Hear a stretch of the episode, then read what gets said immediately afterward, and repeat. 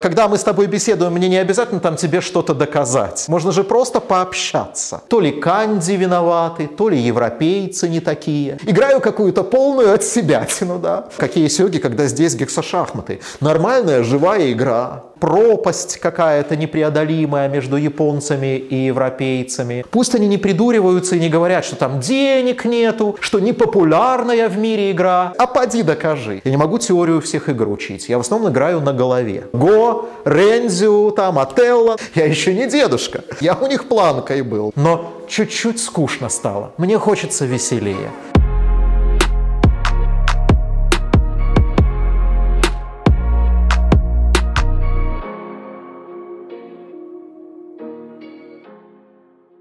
Сергей, приветствую. Добрый день. Ты играешь во многие игры, но, конечно, я бы особенно хотел обратить внимание на Сёги для начала. История Сёги в Беларуси, э, я просто уверен, что она бы была какой-то, какой-то бы была, но была бы точно какой-то другой, если бы э, не ты. А, ну, учитывая, почему она бы была, потому что все-таки сейчас интернет, наверное, каким-то образом люди бы узнавали об этом. Ну, как, как-то бы всплыло. Ну, как-то бы всплыло, да. Но та история, что, которую мы знаем, она, конечно, без э, твоего участия непосредственно не, не случилось бы это совершенно точно. Но э, я вот думал, э, ну, сейчас у нас всякие пандемии, вот эта вот э, тема, и вот вирусы, сейчас я сейчас таким странным способом приду, но вот мне, мне хотелось все-таки понять, э, как бы кто этот тот нулевой пациент, так скажу, который вот этот, не знаю, если Сёги как вирус, ну, вот заразил. Все-таки это был не ты, я, я, мое так мнение, сейчас ты можешь со мной поспорить или не поспорить, либо не согласиться. Э, я сейчас тебе прочитаю одну цитату, да, это не да. твоя цитата. Угу. А ты, может быть, скажешь, кто это говорил. Угу. Итак, смотри. В Сокольниках было много любителей обычных шахмат. Некоторые подходили и спрашивали, что за игра – Какие правила? Нельзя сказать, что сильно интересовались, просто любопытствовали. Помню, один посетитель сказал, что эта игра не нужна, мол, есть одна христианская вера и должны быть одни шахматы. Но ему возразили, христианство не едино, а кроме него есть много других вер, и у шахмат могут быть разные виды. Оппонент больше спорить не стал, я в разговор не вмешивался, но было забавно слушать такой религиозно-шахматный диспут – Да, ну явно это о гексошахматах, потому что в Сокольниках игрались турниры, и кто описывал гексошахматы, я знаю, Юра Тепер что-то описывал, да. Все правильно, это Юра, Юра Тепер описывал 84 год, и вот мое такое мнение, что э, именно Юра Тепер, по сути, был тем, э, как сказать, человеком, который сам все играл, но сказал в итоге, что это не его игра. Но, наверное, его можно считать э, в каком-то смысле ну, не знаю, вот предтечей всей этой, всей вот, вот этой ситуации, как uh-huh. сюги, которая в итоге сложилась, э, в том числе потому, что с 79 по 20 год он работал э, в педагогическом университете, и, по сути, в педагогическом университете зародилось, э, ну, вот, вообще вот увлечение всем таким необычными шахматами, в том числе и сюрреализмом. Да, я понял, я понял, да, это хорошая история, я как раз о ней хотел поговорить, потому что она действительно увлекательная, как какая-нибудь билетристика. Я думаю, можно хоть сериал снимать именно про нулевого пациента или про нулевых пациентов. А, вот боюсь, что там мой ответ не может быть здесь односложным, потому что действительно история запутанная, очень интересная. А Юра Тепер, конечно, ну, недавно он, к сожалению, умер, мы знаем, да, он большую роль сыграл в развитии да, нетрадиционных шахмат, э, и он был одним из э, заметных таких персонажей нашей э, шахматной такой нетрадиционной тусовки. Но если говорить о нулевых пациентах, то я бы расширил географию и временные рамки и сказал бы вообще, откуда такой интерес в Минске к нетрадиционным шахматам, потому что мы понимаем, что сёги это не первые были нетрадиционные шахматы, которые на эту почву были привнесены. До этого были были гексагональные шахматы, именно с них началась история нетрадиционных шахмат. Они были очень сильно развиты в Минске. Я думаю, если бы гексагональные шахматы Глинского не были бы настолько развиты в Минске, не возникло бы той тусовки, которая бы и вот этого нулевого пациента, как говорится, родила бы. Да. То есть вектор был определен давно. Он определен был вообще в союзе тремя людьми. Вот, то есть нулевые пациенты Советского Союза – это учитель из Ульяновской области Федор Иванович Гончаров, который давно уже умер. Я, я с ним повстречался. Я э, знаком со всеми тремя нулевыми пациентами, о которых я говорю, я сразу говорю, поэтому не заразиться было невозможно. Это Федор Иванович Гончаров, такой русский старец. Я у него был на родине, Вишкаема, Ульяновской области, такой поселок. Я там играл турнир, а может даже несколько турниров разных лет. Во-вторых, это Михаил Юрьевич Рощин, по-моему, сотрудник э, Академии наук э, российской, исламовед достаточно известный. Я знаком был на его родине, в Москве, в Новых Черемушках, он жил, не знаю, где сейчас. И Третий нулевой пациент, тоже я у него был дома и знаком с ним очень давно, по крайней мере, лично с 95 -го года это точно это Валерий Францевич Буек. Это вот именно белорусский нулевой пациент. Ну, сама по себе личность очень колоритная. Один там из первых миллионеров белорусских начала 90-х. А, президент компании Секай, мир в переводе с японского. Не надо шутить, священник японской религии Оомото, он известен под духовным именем Бумата Мататацу, то есть нулевой пациент имел корни в японской духовности. Мы с ним собирались раз, э, не раз, разговаривали, дружили и, и дружим. Просто сейчас коронавирус, он где-то прячется в какой-то деревне, а потому что уже не молодой человек, а много лет прошло, и мы уже на 25 лет постарели или повзрослели. И вот это были три нулевых пациента. То есть именно Валерий Буек э, да. в 82 году, по сути, начал движение гексагональных шахмат в Минске. Да, да. 82 год если я правильно понимаю, опять же, э, один из первых также был Юра Теппер. Который да, он был один из первых в этой секции, которую Валерий Буек организовал. Вот Александр Павлович, кстати, его сын Петя, он известен как игрок в Сёге, тоже один из белорусских данов, известных э, предыдущей поры. А, но также Буек, он э, был черным поясом по карате, поэтому у него было помещение. Занятия по гексошахматам проходили в зале карате. Также он один из видных эсперантистов, э, известная фигура в среде эсперантистов. Как видим, человек очень разнообразный, с широким спектром увлечений, который запустил очень многие вещи в Беларуси. Айкидо, карате, эсперанто, а, гексошахматы. И вот это были нулевые пациенты, что касается нетрадиционных шахмат. Я правильно понимаю, что вот основной пик гексагональных шахмат, он пришелся как раз на конец 80-х годов, ну, по крайней мере, я так готовясь читал, о том, что основной мотивацией тех игроков было, как, опять же, как я понял, это поездки в э, страны открытые соцлагеря, это да. Венгрия, Югославия. В основном Венгрия, Югославия чуть-чуть, да. Я, Польша, опять же, был большой бум да, э, гексагональных да. шахмат, именно версии Глинского. Да. И э, я ну, в интернете практически ничего невозможно найти, но есть материалы именно о Минской группе, и практически тебя там нигде нет. Вот в 89 году тебя еще точно нет, ну, по крайней мере. Да, я только пришел ребенком. Вот расскажи, как ты, как ты попал в эту группу. Ну, это, эта история там известная, я хорошо помню. Дело в том, что я занимался обычными шахматами, но тогда вообще было тяжело и с какими-то соревнованиями, и рейтинга ни у кого не было. И как бы тренер мне сказала по шахматам, да, вот у меня однокашник занимается гексагональными шахматами, а вот может там в Венгрию съездишь. А, вот, но а, я, собственно, тогда еще, собственно, ничего особенно не понимал, но мне нравятся, нравились вообще интеллектуальные игры, разные логические игры я изучал по журналам наук, «Наука и жизнь».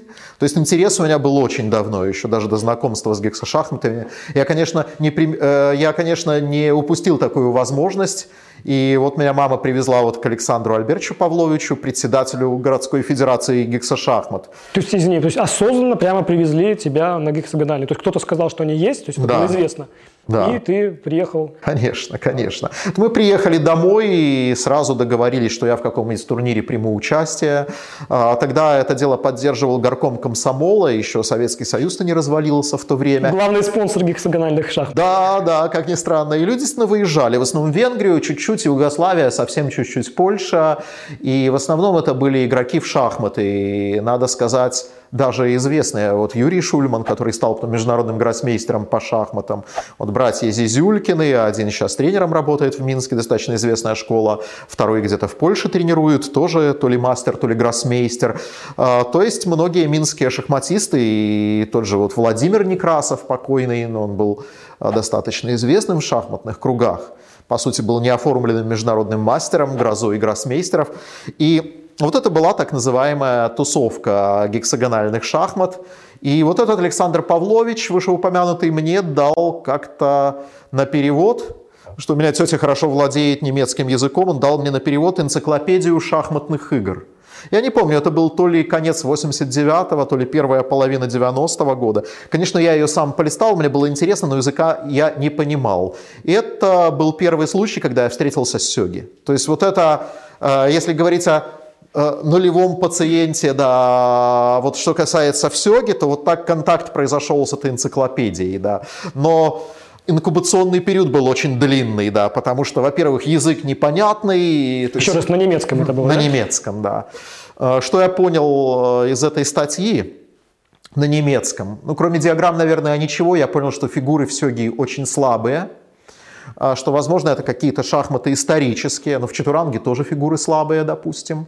А, вот, но в шатранже том же ферзь ходит на одну клетку по диагонали, только сильный ферзь возник в Европе. Слон там в четуранге ходил не по всей диагонали, через там две клетки, по-моему. Ну, я понял, это исторические шахматы. Ну, что-то мне запало, что-то запало. Все, на этом наступила какая-то пауза вообще, да. Как говорю, если уже язык вирусологии, коронавирус популярная тематика, возможно, что, э, возможно, что какое-то инфицирование произошло, ну, бессимптомно протекало абсолютно. И вот вторая встреча у меня была с Сёги, Вторая встреча, ну такая, да, не прямая, такая тоже косвенная, в Венгрии, как ни странно, на турнире по гексошахматам. Какой это год был, я уже даже точно и не припомню. Точно я знаю, что это был Тамаши, городок возле озера Балатон на западе Венгрии, где проводились турниры, я посещал пару раз. Один раз э, до чемпионата Европы, который я выиграл, а второй после. Короче, год 97 или 99, возможно, даже 97.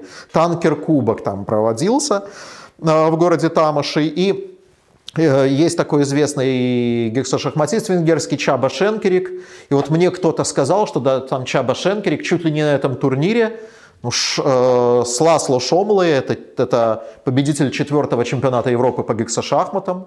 Вот. Всего четыре чемпиона Европы, да, но думаю, да, обо мне мы, может, поговорим в, этом, в этой связи, но забегая вперед, чтобы эту тему сильно не раздувать, Пятый чемпионат выиграл я, то есть э, всего четыре чемпионата Европы э, было до меня. Двухкратным был чемпионом Марек Мацковик, уже, к сожалению, покойный. Э, Ласло Рудольф э, из Венгрии, тоже гроссмейстер, однократным был чемпионом Европы. И Ласло Шомлы, международный мастер, тоже гексошахмат из Венгрии, выиграл четвертый чемпионат Европы. Но он был очень силен, но играл крайне редко. В танкер кубке он точно не играл, мы вообще с ним пересеклись на турнире с Ласло Шомлой только один раз. Он в 96 году он был в ранге чемпиона Европы, выиграл его в 89 году, 7 лет ничего не проводилось. Вот мы с ним сыграли, я опоздал на партию на 20 минут, сыграл какой-то левый дебют и как-то достаточно складно победил. Но тем не менее, а, мне сказали, что Шенкерик и Шомла играют друг с другом в сёги. Какой-то комплект у них есть. Меня это очень удивило, какие сёги, когда здесь гексошахматы. Нормальная живая игра в которую вот играют живые люди, и какой-то исторический вид шахмат, какими-то непонятными иероглифами, какой-то доисторический, потому что э, понятие... О том, извини, о том, что есть какая-то такая большая культура в Японии. Конечно, понятия никто не, не, имел. не имел. Вот это период, э, вот этот доинтернетовский период, до глобализации, вообще никакой информации. Я вот сейчас удивляюсь, как мы жили вообще. Э, нечем было дышать. Но, тем не менее, вот это два таких эпизода, которые могут, э, могут пролить свет, почему эта мысль э, пришла впоследствии ко мне, а пришла она летом 2000 года. Сейчас давай мы к этому, да. к этому моменту придем. Я вот э, эпоху гексагональных шахмат хочу затронуть. В 90-м году умер создатель Да. Э, и постепенно все это начало чахнуть. Я даже не нашел никаких федераций существующих в данный момент. Вот сейчас мы готовы. Да, в данный момент э, даже венгерская федерация, я у них спрашивал, официально не существует. Да, 89 год это был такой расцвет. Это был пик. Пик, да. И Да. ты как раз успел захватить его, но потом постепенно... Успел пи- на пик этот скачать, и в 90-м году в Минских стайках состоялся международный турнир, где был Марек Мацковик, это игрок номер один в мире по гексошахматам. То есть сразу в первом турнире я сыграл с сильнейшим игроком мира на тот момент. И э, потом, после 90-го года, вот эта международная активность пошла на спад. То есть вот этой Венгрии никакой не случилось. Ну, распался, наверное, Советский Союз, перестала существовать Югославия, как-то это все стало не до этого.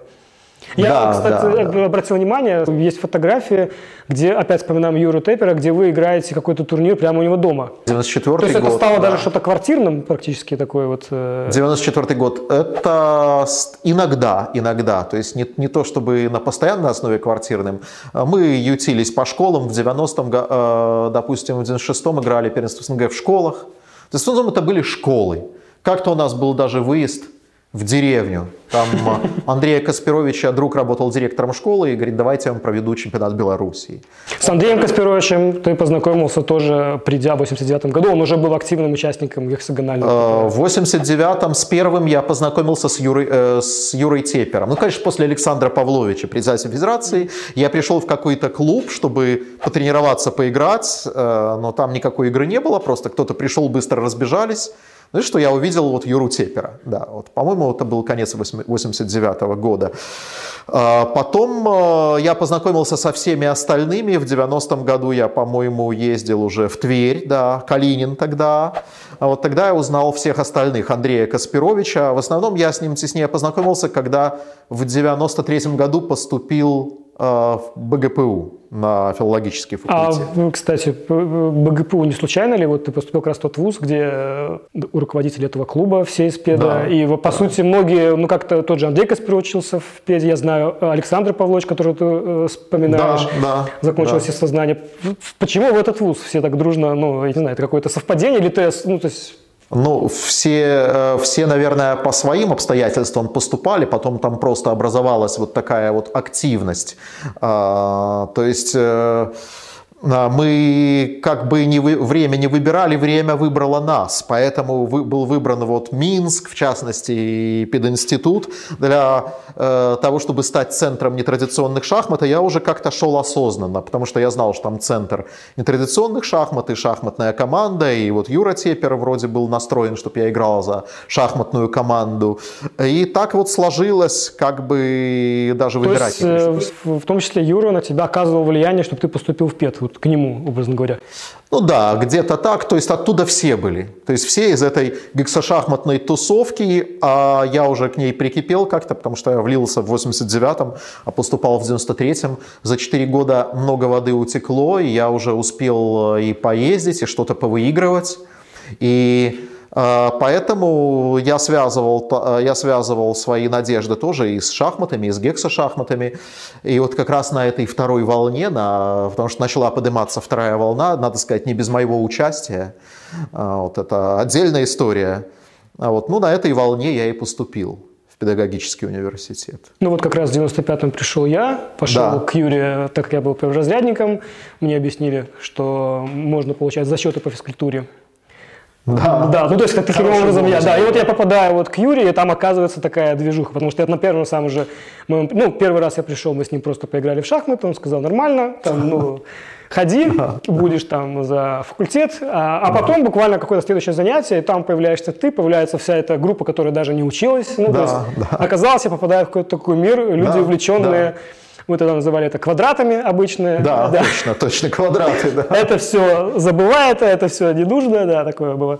И вот я попал в эту, в эту тусовку, и дальше как бы там уже все, как, как получилось, так получилось.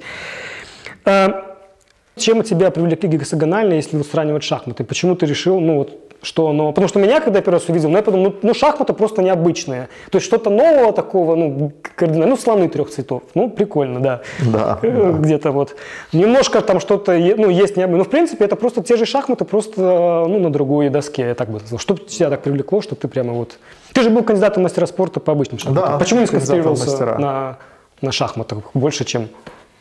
Такие опции, конечно, были, сконцентрироваться, но как-то как меня это не привлекало. Наверное, сказалось то, что я с детства увлекался совершенно разными интеллектуальными играми, в доинтернетовскую эпоху искал информацию, причем э, был школьного возраста, то есть еще небольшим был парнем, и лазал по журналам «Наука и жизнь», вычитывал вот эту рубрику «Логические игры». Меня это очень интересовало. Еще к тому же вот этот европейский менталитет, вот э, нам кажется, что вот нас одни шахматы. Даже некоторые шахматисты смеются с такого термина, как европейские шахматы. А какие же еще? Да, они не знают до сих пор. А шашек много, вот так принято. Шашек много итальянские, испанские, там, русские, турецкие, бразильские, международные и одни шахматы. И вот думаем, что так и нормально. А в Азии же по-другому. Там одна международная шашечная игра Го, супер игра, Сейчас, сейчас, оби- сейчас на тебя обидятся гошники, что ты назвал го шашечной игрой. Но я с тобой соглашусь в терминологии, Да. но просто они ну, очень- шашечного типа, да. Да, они на это очень обижаются. Да, продолжай. Потому что используют там фишки без иерархии. Но тем не менее, а шахмат много. У каждого народа свои шахматы в Азии. Их очень много. И монгольские, и таиландские, и японские, корейские, китайские. Бирманские. Да, бирманские шахматы, которые от тайских мало, но все-таки отличаются. И все это богатство шахматных игр есть. А нам это было непривычно, поэтому узнать тем более ребенком я узнал, что есть какие-то другие шахматы, оказывается, есть альтернатива. Это было, можно сказать, таким культурным шоком. И действительно, там три слона, 91 клетка, проницаемые пешечные цепи по диагоналям. А, то есть э, совершенно, совершенно другая иерархия, какие-то другие игроки, другие чемпионы, другая история, которую мы не знаем. Вот это, наверное, постоянная тяга к альтернативному, к какому-то поиску здесь сработала, вот, потому что я даже как-то и не задумывался. Увидел степеней свободы больше, да, новизны больше, и как-то решил, решил переключиться. К тому же все-таки от шахмат как-то веяло официозом каким-то. Вот детская школа, вот тренера на ставке, вот какие-то чиновники, какие-то турниры. А гексошахматы э, все-таки привлекали еще какой-то вот такой э, ламповой атмосферой. Да? Это был, был такой круг э, людей по интересам, а, как, наверное, а, какая-то в хорошем смысле секта. То есть э, э, действительно, действительно интересный такой клуб с живыми людьми. Да которые там не за зарплату куда-то ходят, которым что-то интересно, которые что-то популяризируют. Э, Какой-то, наверное, там был дух подвижничества, такого дух э, новизны какой-то. Э, Ну и вообще, как там сказано, дух веет там, где хочет вообще. Вот. То есть вместо такой лапидарной там кондовой атмосферы, какой-то школы, пускай шахматной, но все равно школы государственной, вот так такое, такой новый мир. Конечно, для ребенка это было интересно. Это и социализация, это и какие-то новые впечатления. Ну Вот, поэтому э, выбор я сразу сделал. В 98 году, я помню, я принял участие, наверное, в единственном большом турнире по гексагональным шахматам. Э, Я не помню точно, что это было. Какой-то отбор на какой-то чемпионат. Наверное, на чемпионат Европы. Это да. проходил прямо в- у нас в Педе. Я, было даже, по-моему, даже были какие-то иностранцы. Я сейчас подробности не помню. К сожалению, фотографий тоже никаких нету. Э, Это, наверное, был последний вообще какой-то такой турнир, наверное, в Минске. Да. Крупный. Из крупных, Из да. крупных, да? Ну, наверное, еще в 99 году был тоже зональный турнир на чемпионат Европы, но я его с большими трудами провел, с большими трудами искал помещение. Он был поменьше. Ну, вот, наверное, в 99 году действительно был последний турнир. Хотя еще в 2010 году у нас был такой турнир ностальджи на квартире у Валерия Буека. О котором я уже рассказывал. Э, турнир, который собрал меня, Павловича, Тепера, Буека самого. То есть это действительно была настоящая ностальджия. И в таком составе уже точно последний а, раз. То есть ты остался один таким, как бы, вот именно организатором всего этого, да? Остальные постепенно э, занимались какими-то другими увлечениями, не знаю. Там, я знаю, Александр Павлович, там шашечная у него, по-моему, секция была или что-то в таком духе. Ну, я бы сказал, на нас четверых все держалось. Это, э, кроме меня, Андрей Каспирович, Юра Тепер, Сепер и Александр Павлович. Вот это была такая вот четверка второй волны. Я вот подключился э, ну, Юра еще, Юра да. с Александром еще первый. Я подключился к этим троим, и Каспирович тоже, Андрей, они все были в первой волне, и я, как э, свежая кровь, подключился, и где-то, наверное, проявлял энтузиазм, склеил вот этот венгерский и белорусский миры в 95 году, которые э, вроде связь времен распалась, как тот поэт сказал. Но вот в 95-м произошла склейка, и еще где-то на лет пять гексошахматы были реанимированы, по сути. В России уже прекратили играть, да, в это? Уже не э, было. В России нет, э, в России, конечно, э, что вкладывать слово прекратили. Если и организованные турниры, то их стало меньше. Но, по крайней мере, вот Юрий Мильяшин провел в Кемерово чемпионат Азии, по-моему, там из Новосибирска. Азии. Да, чемпионат Азии. Кемерово, Новосибирск, он был чемпионом Азии. А, и, кстати, вот Юрий Мильяшин, бизнесмен кемеровский, сейчас он в Сочи живет. А, мы с ним поддерживаем иногда связь. Он э, помог мне на чемпионате Европы в 98 году, вот чемпион Азии помог, обыграл чемпиона мира Марика Мацковика. И вот так вот э, помог мне стать чемпионом Европы. У нас есть интересная фотография, мне недавно э, Сергей Банцевич, шахматный тренер, тренер из Лиды, прислал, потому что тоже на связи, и давно гексошахмат нет, он играл во второй волне, он играл гексошахмат. Фотографии из города Татабанья 98 -го года, там был чемпионат Европы, и стоят чемпион Европы, чемпион Азии и чемпион мира. Редкая фотография для гексошахмат. Да. То есть я, Московик и Емельяшин. Вот. Поэтому, конечно, активность начала затухать, традиционные центры э, Тверь-Ульяновск. Москва отпала давно, вот эти турниры в Сокольниках. Потом Тверь-Ульяновск отпал. Ну а в Кемерово, по большому счету, ничего серьезного и не было. Вот один турнир этот как-то собрался и все. То есть движению, движение реанимироваться не смогло. В настоящее время турниры проводятся только в Венгрии.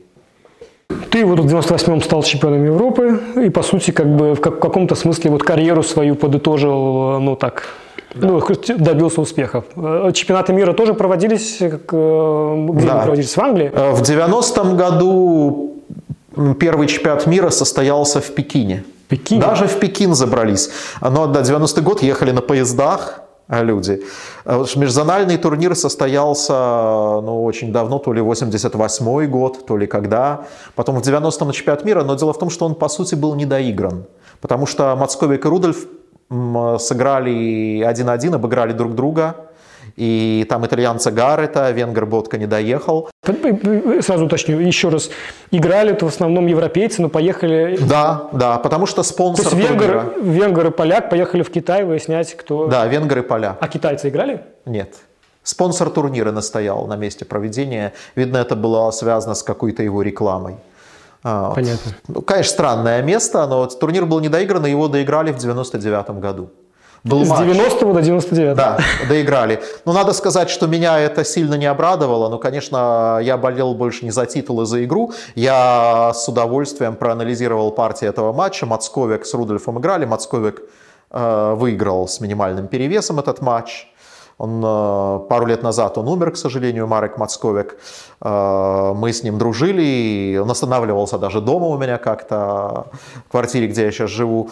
И надо сказать, что в 99-м Мацковик Рудольфа выиграл. Партия я смотрел с удовольствием, но все-таки какое-то непонятное чувство у меня было, что э, в 99-м году был доигран чемпионат мира 90-го года в обход меня, то есть действующего чемпиона Европы, который обошел обоих чемпионов мира на 2 очка, то есть это плюс 4.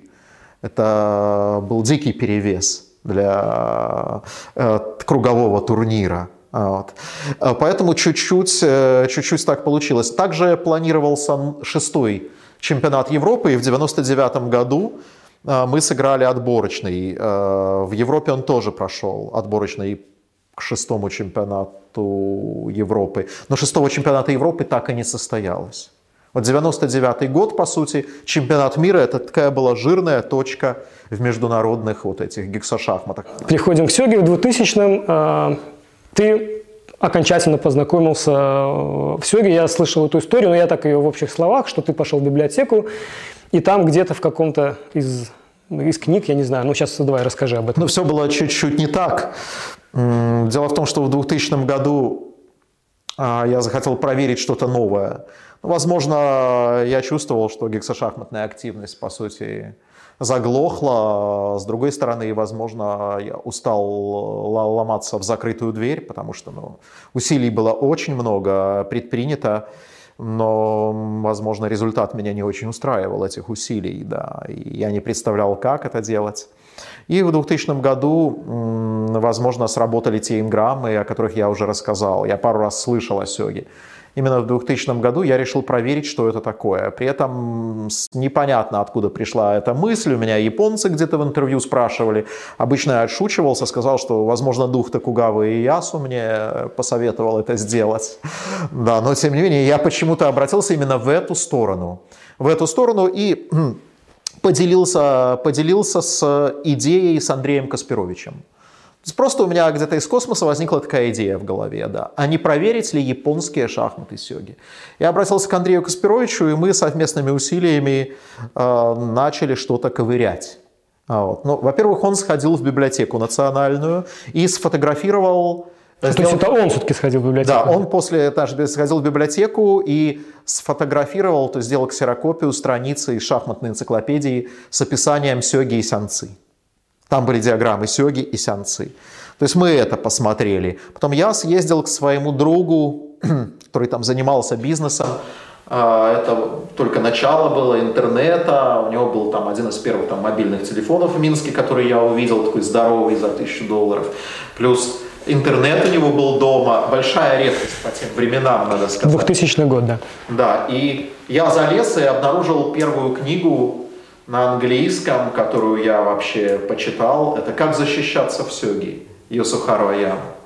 Вот. И мне было так интересно. Оказывается, есть теория. Андрей Каспирович что-то еще нашел в интернете, какие-то партии там, да. Именно от него я помню узнал, что, оказывается, самый популярный ход первый это пешка 7F. Я почему-то думал, что надо начинать с пешка 4F. А, кстати, Каидзуми, э, третий дан, э, бывший третий дан, Сюрейкай, который так и не стал профессионалом, этот ход пробовал и даже каких-то профессионалов обыгрывал этим ходом, поэтому я не настолько был далеко от истины, может так надо начинать, только никто кроме Каидзуми об этом не знает, но тем не менее, что меня еще поразило, когда я изучал правила, я подумал, ну не могут быть такие кони слабые, но если они ходят только вперед, они должны ходить вперед, ну, по крайней мере, на 4 клетки. И вот я не понял, вот только вперед ходят это на 2 клетки или на 4. Вот это неясный момент был в правилах, еще неясный момент был связан с превращением. То есть ты входишь в зону превращения, понятно, превращаешься, но непонятно, а если ты выставляешься в зоне превращения, да, то что дальше? А я сначала подумал, что оно автоматически на следующем ходу превращается. А, Андрей Каспирович зашел ко мне в гости, я из картона тут же при нем вырезал 40 э, этих пятиугольников, нанес иероглифы, да, комплект этот, я не знаю, где-то у меня валялся, но, к сожалению, наверное, не сохранился. Я искал, на старом месте его не было, да, я хотел его проверить, как так сказать. Он, не, он не, такой был невзрачный на скорую руку, но тем не менее этого хватило, чтобы сыграть пару партий. Вот мы в кое-каких правилах путались. Это было летом? Это да, было... август 2000 года. Потому что в сентябре Андрей Каспирович уже, я был третий человек, мне показал, как раз вот этот комплект был. Это ты рисовал его, потому что он выглядел он ужасно. То есть да. Э, этот комплект никак не мог э, привлечь к Сёге. Это что-то такое, боже мой, что это такое? То есть я не помню точно, как он объяснял мне правила, были ли тогда, э, Андрей Каспирович мне объяснял, были ли тогда вот во все эти ясности, но, в общем, э, возможно, я тоже, первоначальные правила были не, не совсем не те, которые, ну, мы знаем, потому что, ну, с его слов. И первый турнир уже ты организовал с Андреем, это был ноя... На... 8 ноября, собственно, вот мы... Да, да, этот, да, этот день в школе... В пошли, В той же школе, где гексошахматный турнир. Я этот день помню, так, смутно, но помню. Я тоже смутно. тоже смутно. Опять же, никаких фотографий, почему мы это не делали, непонятно. Вот этот первый турнир у нас, и я показывал комплект у нас здесь в клубе лежит, тот комплект, которым я играл. Я подумал, что раз цвет не важен, я могу фигуры обозначить цветом. Нет ни одной фотографии 2000 года. Вот об этом событии. Но у меня есть один важный, как сказать это? Пакет. Не пакет. Артефакт. артефакт. Артефакт тех событий. Дело в том, что я единственный подготовился к тому турниру. Я сделал свой собственный комплект из картонок. Я сейчас принес, нашел и принес его в клуб. Сейчас давайте покажу, как это выглядело. Сейчас вы удивитесь. Я о нем много рассказывал, но сейчас давайте покажу. То есть мне понятно было, что на этих бумажках мне играть не хотелось. Я сделал свой собственный комплект, и я... И подум... ты играл только на нем, да? Да, я играл только на нем. И я подумал, раз не имеет значения цвет, я буду для того, чтобы мне легко было запомнить, я их сделаю... Ну, вот у меня, например, конь был зелененький, там, не знаю, видно, давайте сейчас крупным планом. А с другой стороны желтенький? А, да, а с другой стороны типа превращенный желтенький. Я тогда а, легко ориентировался так. А, а ты видел еще фотографии, как выглядят настоящие нет, фигуры? Нет, Почему ты делал такую форму? А, ну, потому что они делали на листочках таких. Может быть, я уже видел даже. Нет, я видел, возможно, как они... Э, где-то я, может, что-то видел. Но еще раз говорю, интернета тогда еще не было активно развит. То есть специально куда-то идти нужно было. То есть я купил картон цветной, и тут склеенный картон. Ну и вот, допустим, у меня конь зелененький, а превращенная фигура Витя, приоритет. И вот на этом комплексе, в общем-то, у меня был самый удобный комплект. Еще, есть, я. Еще одна есть. Да, я не помню, что такое было белое. Это что такое СС? Серебро. Серебро, наверное. А что оно не превращается? Я вот даже сейчас... А вот серебряный а, генерал. Нет, секундочку. Серебряный генерал у меня было. Серебряный генерал золотой. Что а, такое? вон. И тут еще он отличается с одной стороны квадратиком, с другой кружочком. И L. Ого! Я вот это уже забыл. Я тут, то есть, ну, Проще еще раз, я математик, учился на математическом факультете, и мне нужно было, ну, какое-то понятное мне только. Самое интересное, что люди как бы... Чтобы вы понимали, э, остальные играли на листочках, на которых рукой был нарисован иероглиф. Там было вообще жесть. То есть на, на листочке был нарисован иероглиф, и это было непонятно. Ну, то есть, чтобы вы понимали. И вот на этом комплекте я, ну вот, мы играли, сейчас давайте покажу эту таблицу, которая первого турнира. А вы все выиграли, да? Нет, конечно. То есть даже умудрились проиграть. У тебя был самый симпатичный комплект там, да. На нем было приятно. Ну, да, вот эти кар... Хотя сейчас, наверное, не взяли бы в руки, если по сравнению. Ну, кстати, те картонки, по-моему, дошли до этого турнира, если я не ошибаюсь. Ну, вот тот комплект, на котором вот самый первый комплект самый. Я не а, помню. Но там, наверное, не эти дошли, а картонки, которые Андрей Каспирович делал. Ага. В спичечных коробках хранил я. Помню. Потому что мне показалось, что там вообще был комплект на какой-то бумаге даже. Ну, ну что-то такое. Обычная бумага была быстро нарисована. Ну, как... Наверное, были и такие комплекты. У меня был на тонком картоне. Да-да-да. Ну вот да.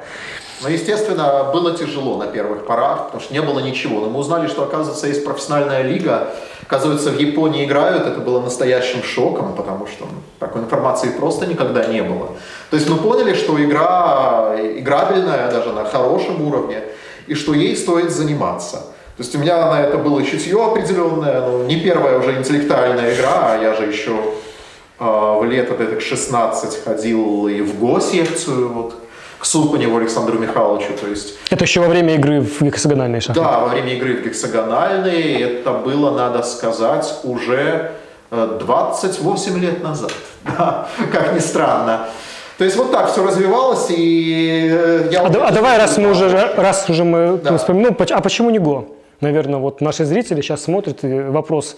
Если тем более ты с ГО познакомился до Сёги, Наверное, ты читал журнал «Наука и жизнь», а это была очень популярная тема. Рензю и Го, там они публиковались, то есть была школа Го, потом было в 80-х, там, не помню, как она называлась, школа Рензю. Тогда «Наука и жизнь» был интернетом для большинства э, школьников. Да. Почему не Го? Что не так с этой игрой? Что касается Го, я не только читал «Науку и жизнь», даже мне Александр Супанев давал э, фотокопию какой-то книжки по Дзёсаки, и я даже конспектировал Дзёсаки, у меня до сих пор этот конспект где-то лежит. в общем-то, с Го было все так, игра, в общем-то, достаточно глубокая, и с первой партии как-то у меня дело пошло. Не сказал бы, что мне было там скучно за игрой в Го, но не было никакой активности вообще. То есть мы просто приходили, э, несколько человек приходили во дворец шахмат, и друг с другом играли по воскресеньям. Все. А, то есть никакой вот этой вот ламповой атмосферы, просто было несколько человек, которые играли в ГО. Да. А, соответственно, я даже не сыграл ни в одном официальном турнире по ГО. Если бы, конечно, в Минске была покрупнее секция, Например, как в Петрозаводске или где там в России Петрозаводск. центр развития В ГО. Петербург, да, там... Конечно, возможно бы я увлекся и, может быть, ну я думаю, сегодня бы от этого потеряли. Потеряли, да. Но так То есть давай зафиксируем этот момент. То есть Да. из-за того, что на тот момент, на 90-е годы, э, ГО было очень слабо развито, выиграли Сёги. То есть если бы было, то есть Сёги до сих пор, возможно, так случилось бы и так. Ну, учитывая, что как-то больше никто не появился, никаких групп, нам, Конечно. нам неизвестно о них, э, то, значит, вот э, было бы... Какова судьба сёг в Беларуси? Я японцам до сих пор говорю, при встрече, да, я шутил часто на эту тему. Это даже не шутка, это правда. Есть две страны в мире, где сёги развиты лучше, чем го. Это Япония и Беларусь. Только Да, да, я тоже это обратил внимание на это и тоже люблю этот момент повторять. Удивительный, удивительный факт. Давай мы сразу, много просто как-то мы, вот о начальном этапе как-то и рассказывали, давай мы немножко перескочим. Да.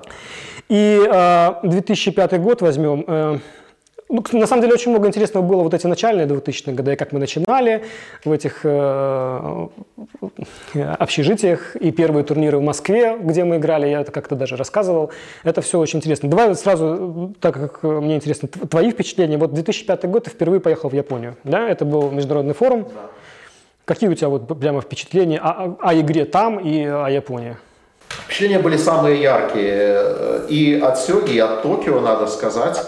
Э, Меня очень поразил Токио. У меня даже где-то есть статья об этом форуме, где я сравниваю э, Токио и Сёги. А, То есть такой трехмерный город, где ты э, куда-то пропадаешь, появляешься где-то, э, трехмерный, с э, многочисленными развилками, или это какая-нибудь скоростная трасса на уровне пятого этажа небоскреба, или вот эти, эти лифты в метро, которые были абсолютно в диковинку нашему человеку, сейчас уже, может, не сильно удивишь.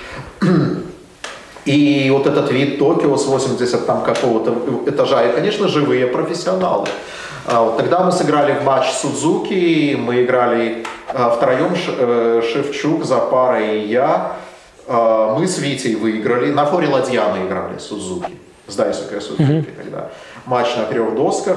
В принципе, это неплохой результат на форе ладья выиграть у профессионала. И что касается самого турнира, да, я его помню, если честно, хоть я и там занял какое-то неплохое место, По-моему, шестое. да, где-то так.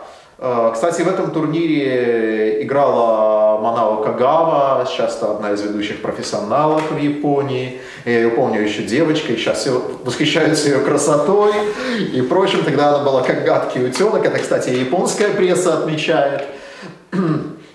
Конечно, это было такое, да, интересное, интересное событие.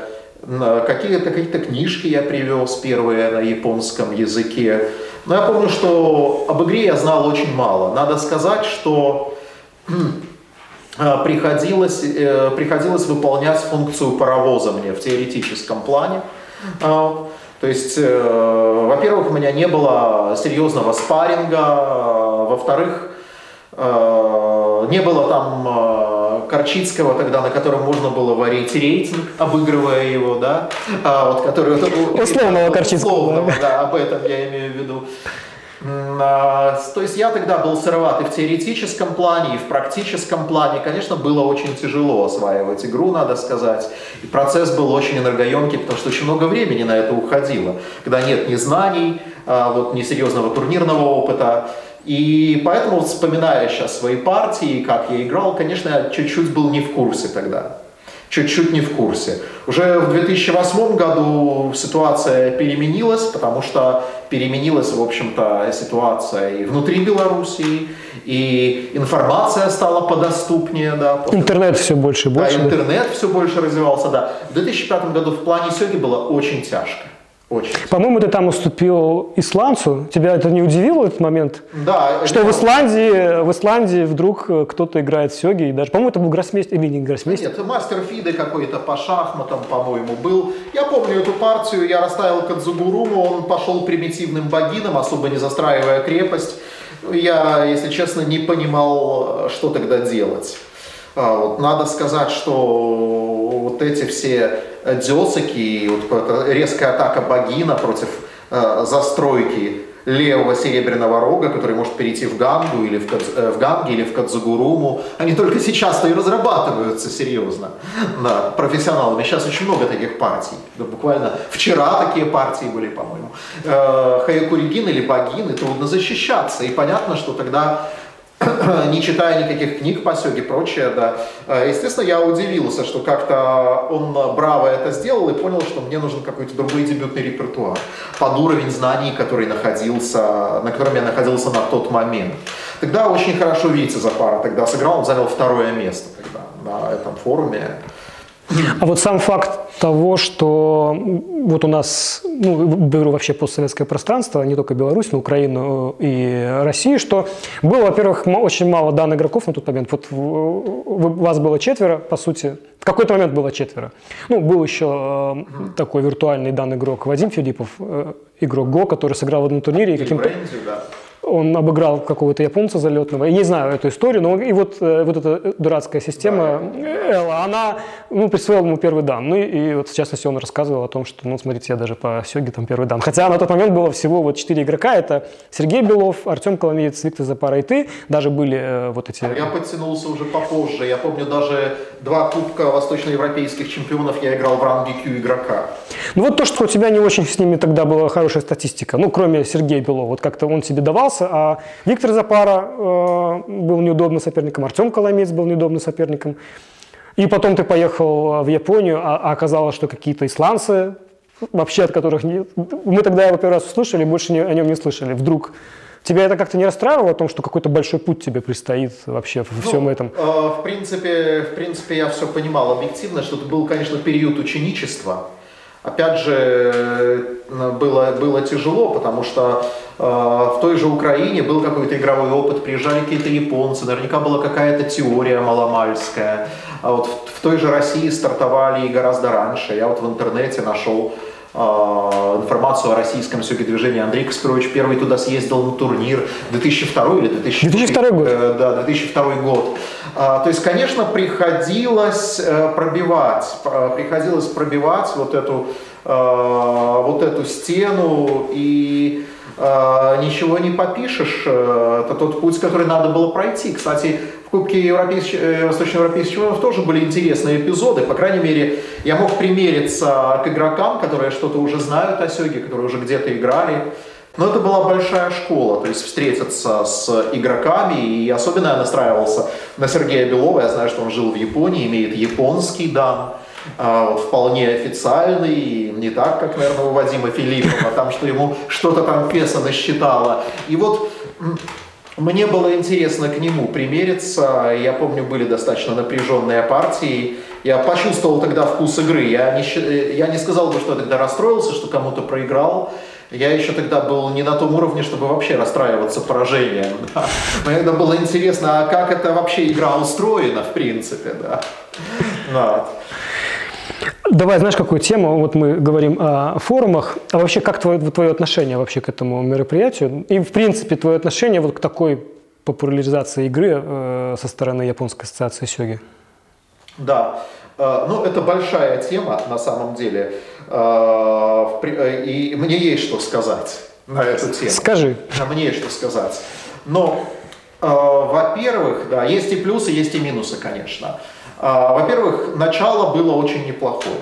Ну, когда Что ты имеешь в виду начало? Начало а, чего? Начало, когда люди, которые познакомились с Сёги, э, приезжают, играют друг с другом, играют с профессионалами. Mm. По сути, э, форум так или иначе это единственный серьезный мировой турнир сегодня в мире Сёги. Если, допустим, Паго есть профессиональные чемпионаты мира, а, по сенце есть просто чемпионат мира, куда опускаются все и профессионалы, и любители. А вот в шахматах, ну, конечно, система ФИДе, а, забюрократизированная. А, то, что касается сёги, нету какого-то единого турнира, потому что нету международной федерации. Да, это отдельная тема. Это единственная большая игра, которая не имеет международной федерации. И э, есть такая пословица, лучше никак, чем как-то, да. Но вот я думаю, это не Осёги, но лучше хоть какое-то мировое первенство. Э, Сёги форум является, по сути, чемпионатом мира среди не японцев. Назовем это так. Назовем вещи своими именами. Некоторые японские профессионалы так и называют. Любительский чемпионат мира, это, конечно, никакой не любительский чемпионат мира. А вот так же, как и World Open, это тоже никакой не чемпионат мира, это просто открытый мировой турнир. Открытая швейцарка да. в рамках э, Совершенно верно, чемпионата да. Европы так и э, Сёги форум это никакой не любительский чемпионат мира. Я э, привык э, вещи, как все-таки, как научный сотрудник, своими именами называть. Это э, первенство мира среди не японцев. И хотя бы так можно посоревноваться. Э, можно, конечно, можно, конечно, говорить на, о минусах. Много очень у меня нареканий.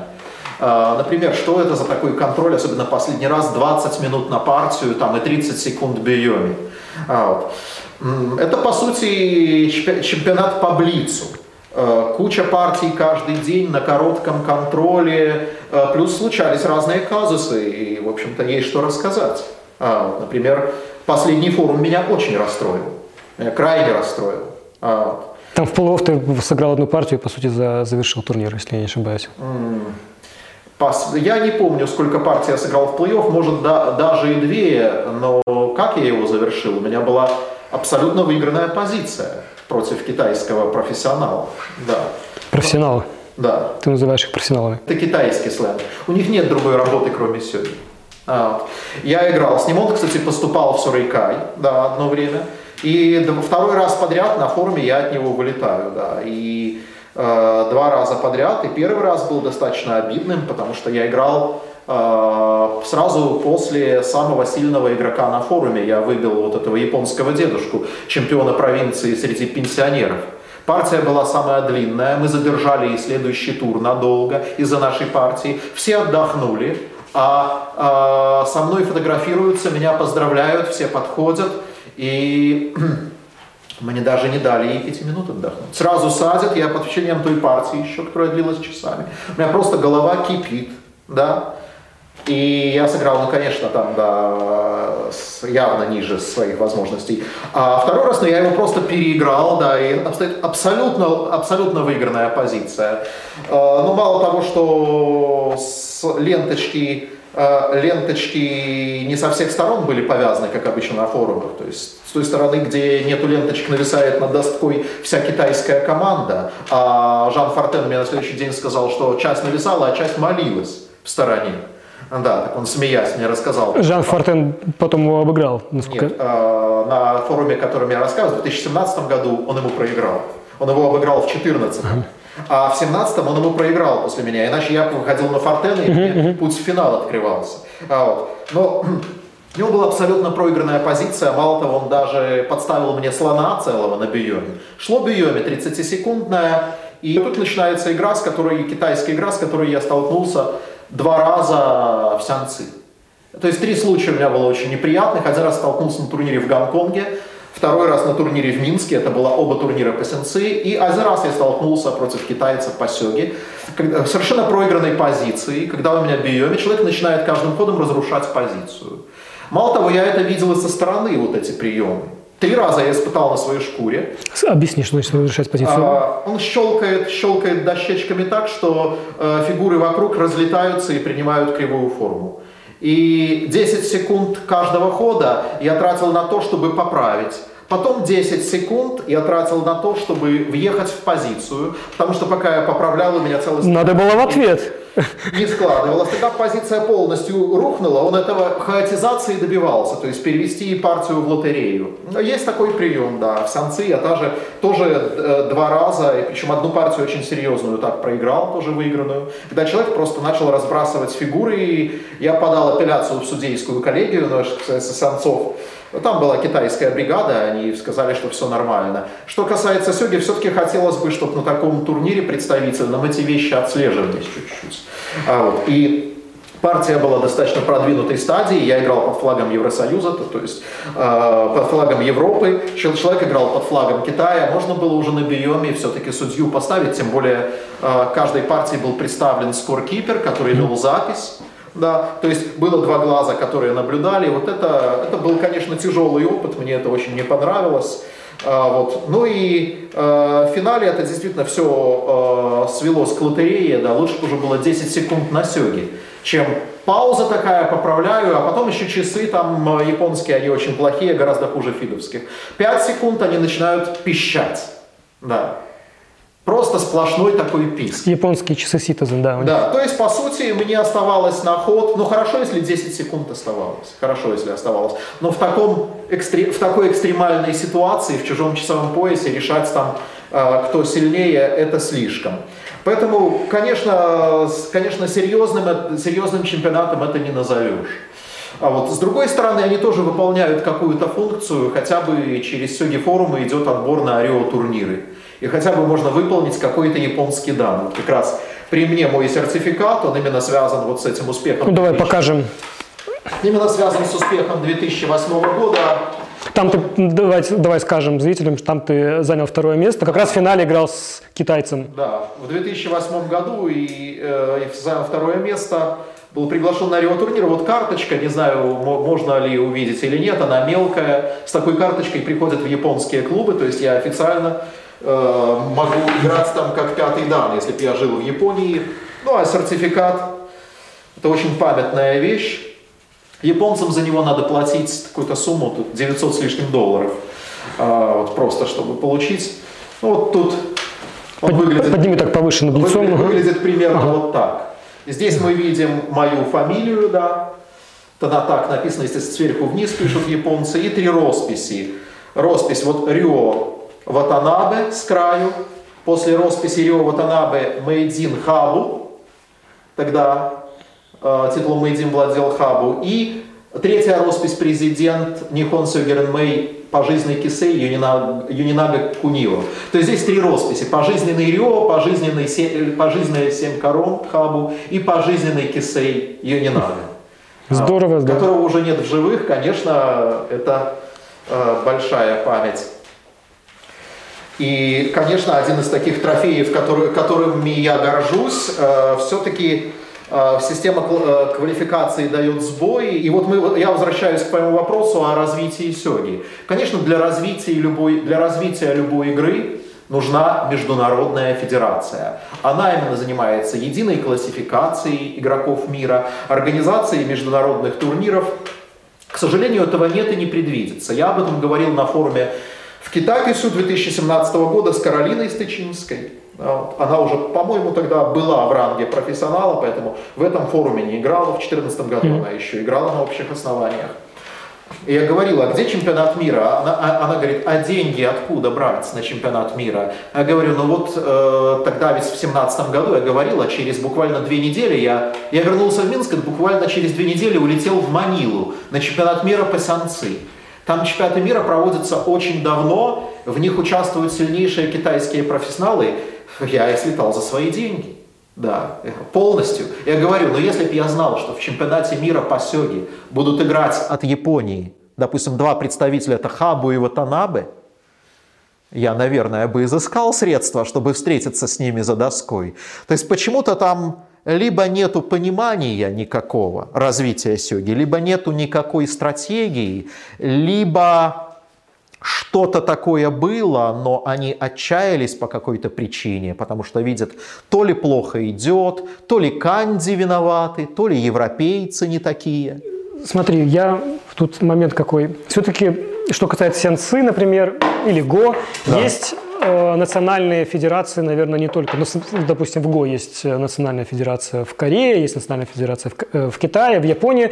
Как правило, международная федерация – это союз каких-то федераций. Конечно. Сеансы я знаю, что и в Китае играют, и вообще в Азии не только Китай, Вьетнам. Ну, поправь меня, где еще? Ну, профессиональные лиги есть только в Китае и Вьетнаме. Но все остальные государства – это Малайзия, ну, Гонконг, Макао будем считать часть э, Китая, как и Тайвань условно, да. Сингапур, допустим, Малайзия, это по сути китайские государства, там основной костяк китайцы. То есть кроме этнических китайцев играют этнические вьетнамцы. А федерации в Европе, они еще более хилые, чем все. Ну, в общем, я хочу да. сказать, что это, как правило, объединение. Но вот что касается японских шахмат сёги, по какой причине, ну, это уже, наверное, другой вопрос. Но реально одна сильная существует федерация японская. Да. И я не знаю, ну вот моя точка зрения, например, что, наверное, если брать о национальных федерациях, то вообще игровых видов спорта, то японская ассоциация сёги, наверное, наиболее успешна по многим причинам. Э, и по рекламным, и, и по вот этой вот э, стратегии развития игры внутри Японии, когда жесткие ограничения, когда не все могут стать профессионалами, ну, возможно, ну, с их точки зрения это очень успешная стратегия, но она никак не способствует развитию игры э, в, скажем так. Вот у меня вопрос к тебе в связи с этим. У да. тебя были какие-то вот, ну, не знаю, не мечты, но какие-то желания, а вдруг как-то все-таки попытаться в эту систему там попасть? Абсолютно не было никаких иллюзий. Меня интересовал другой подход. Я все-таки по-европейски больше мыслил. То есть встраиваться в какую-то японскую систему, тем более э, я сёги занялся только в 25 лет, а если, если серьезно, а если э, серьезно, я начал заниматься сёгами гораздо больше. Я уже говорил, что не было комплектов элементарных не было, литературы не было вообще, информации не было. То есть как занимался? Ну, поигрывал, но это не рост. Чтобы расти, ну, я думаю, это отдельный вопрос, что нужно, чтобы расти, но тем не менее, а, я думаю, я понятно здесь выразился, я долго не рос, по сути. А, потом должна быть среда определенная еще для роста. Если я был, по сути, начинающим, а, такими были и другие игроки здесь. То есть, когда начинающие играют с начинающими, рост не очень-то большой осуществляется. Это очень серьезная махина, которую тяжело раскрутить. Так вот, а, что касается амбиций, да, у меня была одна амбиция, я ее озвучивал японцам, и я, например, был несколько обескуражен, что она не реализовалась. А, вот, потому что ну, так дела не делают. А, например, в 2013 году, ну, год достаточно знаменательный был в моей сёги карьере, если это так можно назвать, увлечение сёги, а, было два интересных события. Во-первых, в январе я ездил в Японию сыграть официальную партию против профессионала для Иго Сёги ТВ, для телевизионного кабельного канала, который посвящен исключительно двум играм Сёги и Го, японским. И я играл партию Сону Яитио, перед этим я играл две тренировочные партии с профессионалами. А до этого шел... Ты играл, давай, на форе. На форе слона, а до этого шел торг с Нихон Сёги Ренмей. Я выразил свое желание играть на форе слона, они сказали, ну тогда ты будешь играть с женщиной. Я говорю, я хочу... С... Э, а, с мужчиной только на ладье. А, вот. Давай поясним, может, те, кто не да. знает. Фора слона – это, по-моему, самая наименьшая такая… Ну, скажем так. Ну, есть фора копье, но она уже давно отменена. Не, не, не, не, э, я сейчас поясню. Самая маленькая фора в Сёге – это левая стрелка. Отменена, да, ты прав, но отменена правая стрелка. А, левая стрелка. Правое копье отменено, левое копье есть. И это единственная фора, которая широко используется в профессиональном мире. А именно в Сёрейкай. Дело в том, что в Сёрейкай недостаточное число игроков одного и того же разряда. Они не могут постоянно играть друг с другом квалификационные партии, продвигаясь по лестнице профессиональных кюиданов, поэтому они играют и с смежными разрядами. Если у соперника на разряд ниже то, или выше, то тогда применяется фора э, сенте, то есть первого хода. Обязательно у того, кого родный разряд ниже, ходит первым. А если разница в два разряда, то в сюрикай дается фора левая стрелка. Поэтому профессионалы должны очень хорошо играть эту фору, левую стрелку. Без нее невозможно двигаться по лестнице сюрикай. Эта фора чем характерна, ну, и немного сёги тематики да, в интервью, может кому-то будет интересно, я уверен. А, левая стрелка предполагает, что дающий фору должен играть фурибишу. Это, по сути, не обсуждается. То есть, по сути, все, э, все рейкары, профессионалы, проходя, обязательно играют фурибишу. Будь ты приверженец статичной ладьи или сдвинутой, вот здесь будь добр. Я думаю, это очень полезно, когда игрок играет разные позиции, потому что даже, даже не то, что на любительском уровне, даже в профессиональном уровне, как Хабу писал э, в своих книжках, есть узкие специалисты. Да. Кроме того, фора-стрелка раньше применялась и на самом высоком уровне. Например, фик, правило фиксации победы, э, когда после 3-0 четвертая партия игралась на форе стрелки. И был известный эпизод, когда Масуда должен был дать фору стрелку действующему Мейдзину. Это был титул Ося, да? Кто? Мейдзин Маяма тогда был? По-моему, Ояма, да. Да, но Масуда не явился на игру, оставил записку. Если Мейдзину дать фору, ее уже не отыграть никогда. Вот он отказался. Это действительно несколько унизительно, надо сказать. Но перед этим был прецедент, когда по правилу фиксации счета действующий Мейдзин проиграл на форе стрелки. Причем не он давал, ему давали. То есть фора стрелка настолько мала, что топ-профессионал может обыграть обладателя титула на такой стрелке. Можно ли его вообще рассматривать тогда как серьезную фору? Но все рейка используется, используется для каких-то целей. После форы стрелки идет фора в слона. А вот. Фора в слона это, наверное, последняя фора, которая имеет смысл в профессиональном мире. Она не используется в Сюрейкай. Раньше играли э, профессионалы на такой форе. Иногда какие-то товарищеские матчи проводятся в Блиц, я видел. Но среди профессионалов считается, что на форе в слона один профессионал э, может э, показывать э, где-то процентов 10 побед с другим по статистике. То есть это не безнадежная фора, можно 10% показывать. Примерно разница в разрядах э, на форе слона 5 разрядов, 5 профессиональных разрядов. Если ты выигрываешь, выигрываешь профессионалов на, фоне, на форе слона какого-то разряда, отнимай 5 и нормально. Фора ладья, ну один профессионал с другим уже на такой форе играть не может. Это очень большой разрыв. Даже для сильного любителя против Мейдзина это смешная фора. Обычно в Японии ежегодно играется показательная партия любительского и профессионального мейдзина на форе слона они играют. Вот. То есть то, что касается форы слона, и вот я торговался с Никон Сугернмей, они говорят, «Э, профессионала действующего, ладья, вот цена такая вопроса. Я говорю, я все-таки предпочел слона. Про себя я думаю, что на ладье я даже с хабу имел бы шанс выиграть. Да, а мне, мне не нужно таких вот, да, плюшек показательных. Да, я хочу борьбу. Ну, они сказали на форе слона с женщиной, но в конце концов, когда они видят, что я просто махнул рукой и делаете, что хотите, я так не написал, но, наверное, это подразумевалось, и японцы, я думаю, могут читать между строк, они согласились. Ладно, он и идти, о седьмой дан, фора слона. Вот так я поехал, да, в это турне. И второй момент, 2013 год, это чемпионат Европы домашний, который я выиграл. Просто он проводился дома, я сказал, что ну, я должен выиграть, и выиграл просто. То есть это было намеренно, я бы сказал, да. Тогда же на чемпионате Европы ты обыграл и своих э, конкурентов, по-моему, Витю Запару в финале. В полуфинале Жана Фортена. Жана Фортена. Да, самое интересное, что перед, партием, э, перед партией к Жану Фортену подошла Каролина Стычинская и что-то показала. Ну, у меня достаточно зоркий глаз, я не слышал, что она говорила, но моя, я мог предположить, судя по жесту. Я догадался сразу, э, закрой с ним слона. Я думаю, она это сказала. Потому что я прослыл как специалист в Какугаваре еще на форуме Втенда в 2008 году, когда Аона Теруичи комментировал для зрителей финальную партию, он сказал, что вот там Карчиский Сан это большой специалист в Какугаваре.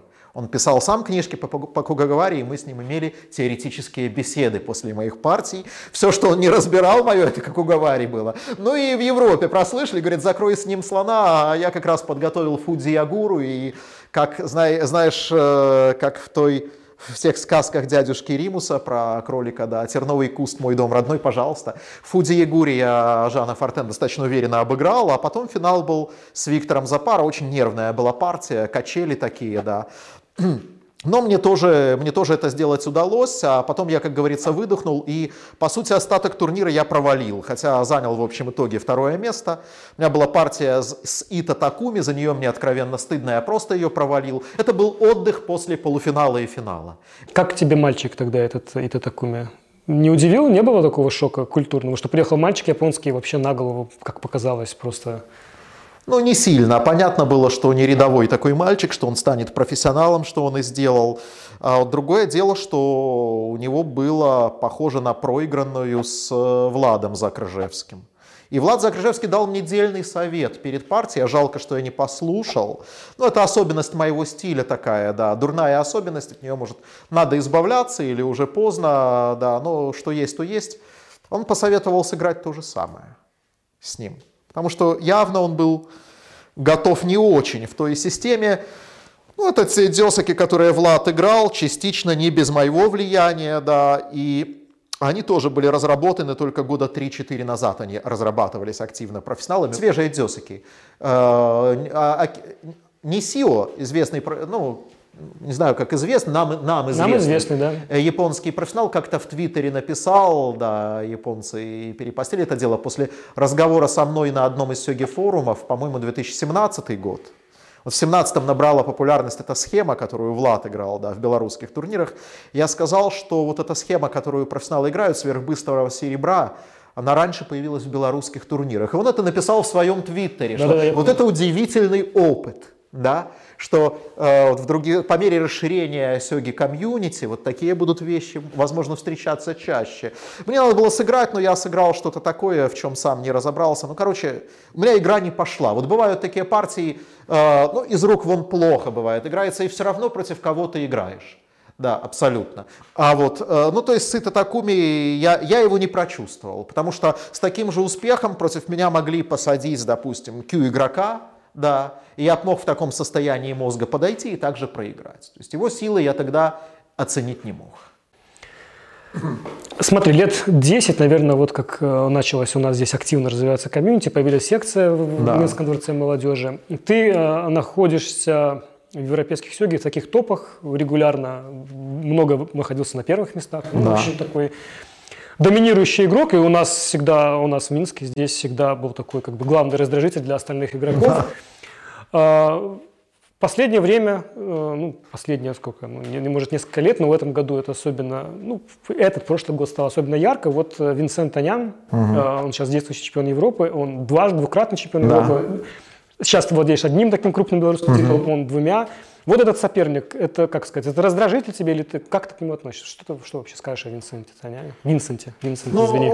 Э, зна, да, знаешь, тут очень интересный вопрос. Дело в том, что я, наверное, до сих пор не перестроился я до сих пор не перестроился вот от того Винсента еще молодого, сырого. У меня такой менторский подход. С ним у меня абсолютно особый стиль, с другими я играю абсолютно по-другому.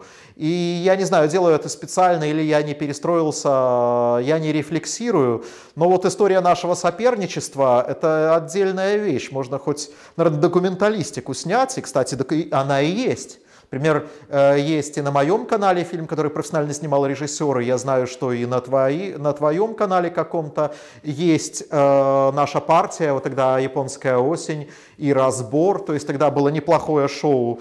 То есть у нас было много интересных эпизодов в нашем соперничестве, и я помню, как это началось, потому что первую партию я ему сразу проиграл.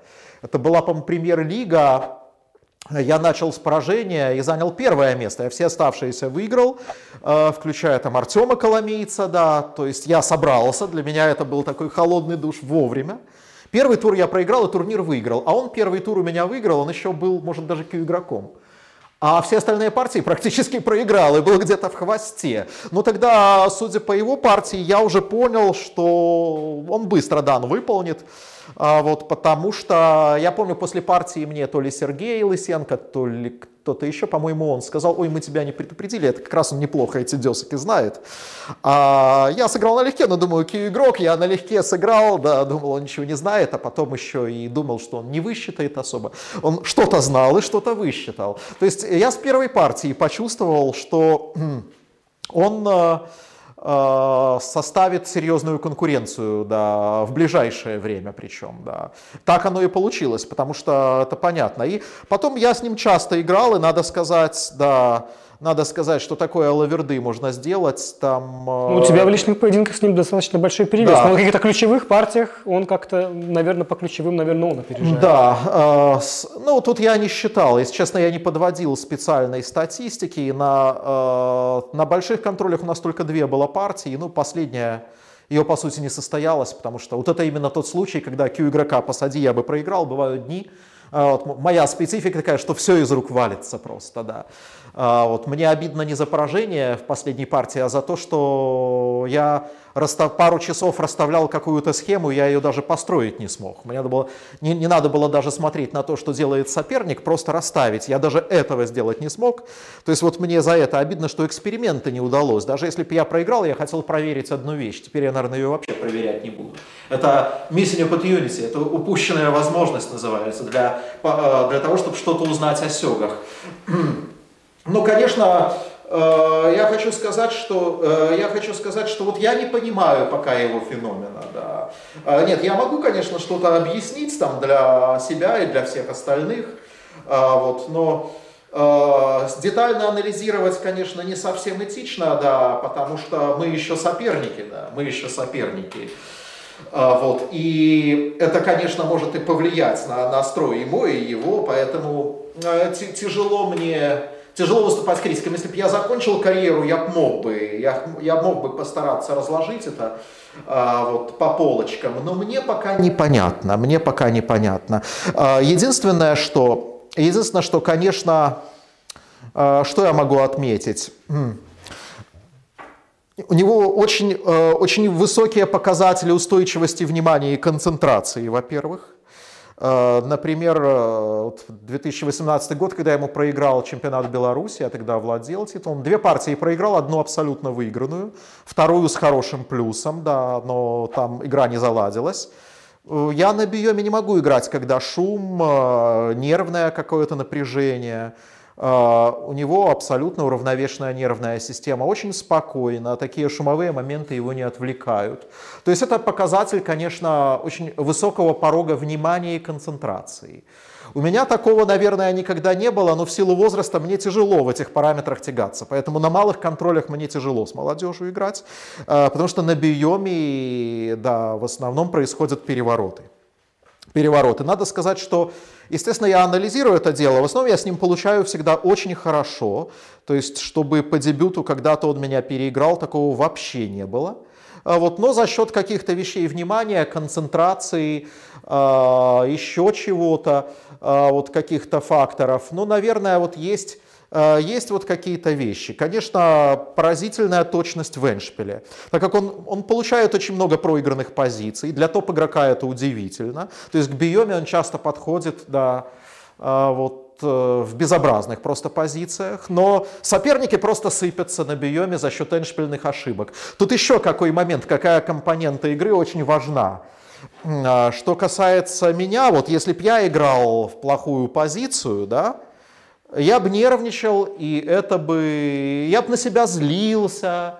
Вот почему там, да, вот у меня выше разряд, у меня выше рейтинг, но я с ним получаю вот такую вот ерунду.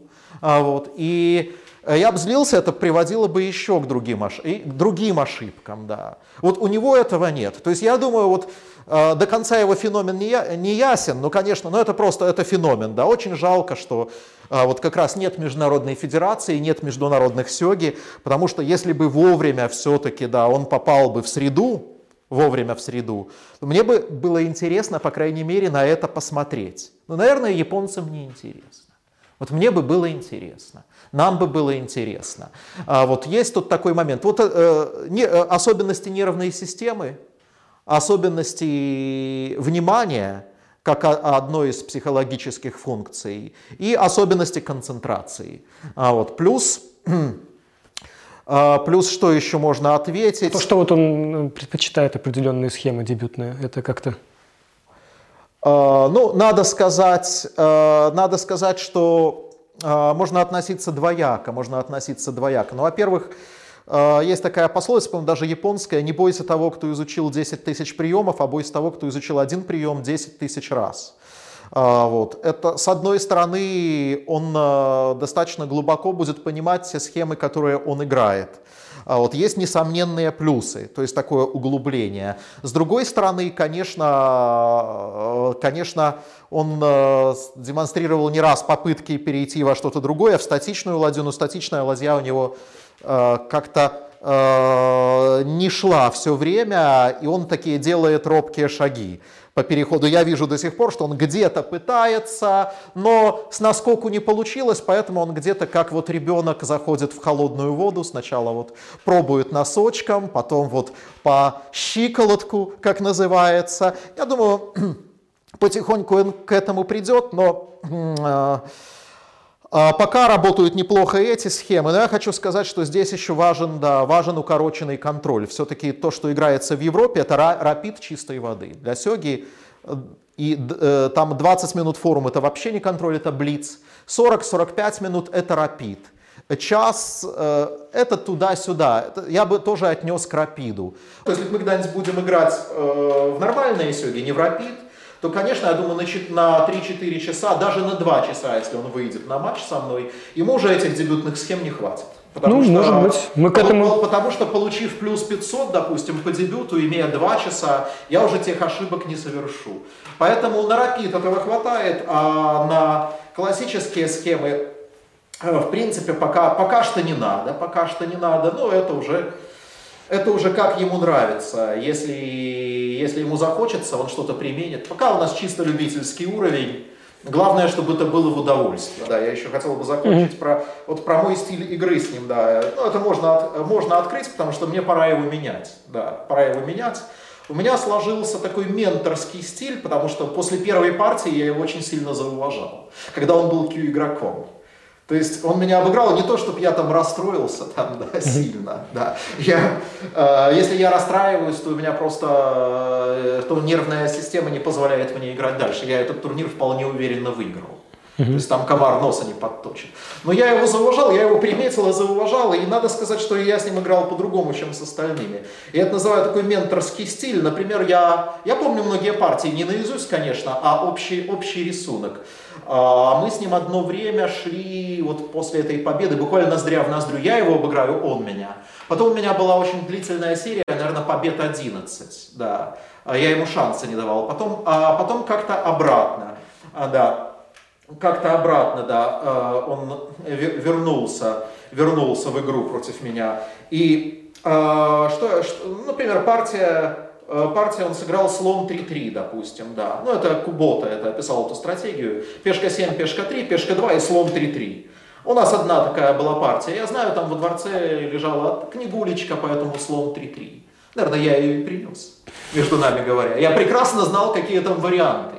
Ну и, например, когда мне надо было победить, я как-то играл это же против Максима Захаренкова, я на все эти варианты не пошел, профессионалы играют и так, и так, можно и так, и так. Все было корректно.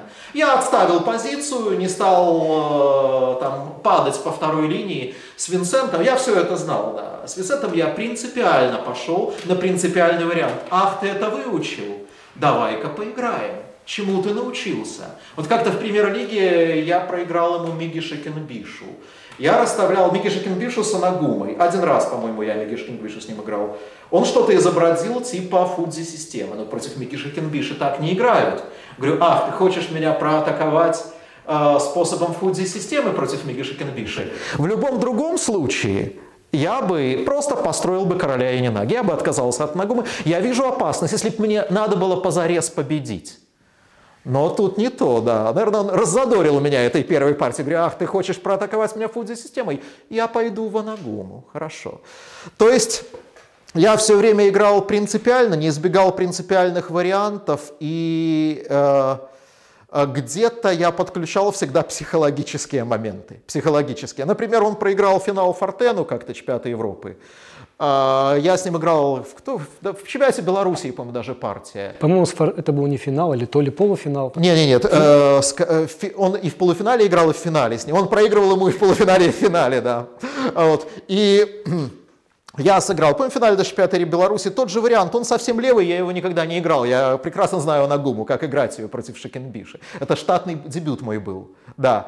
Я сыграл вариант Фортена, да. Я говорю, ну ладно, посмотрим. Ты проиграл партию, да, ответственную партию в этом турнире.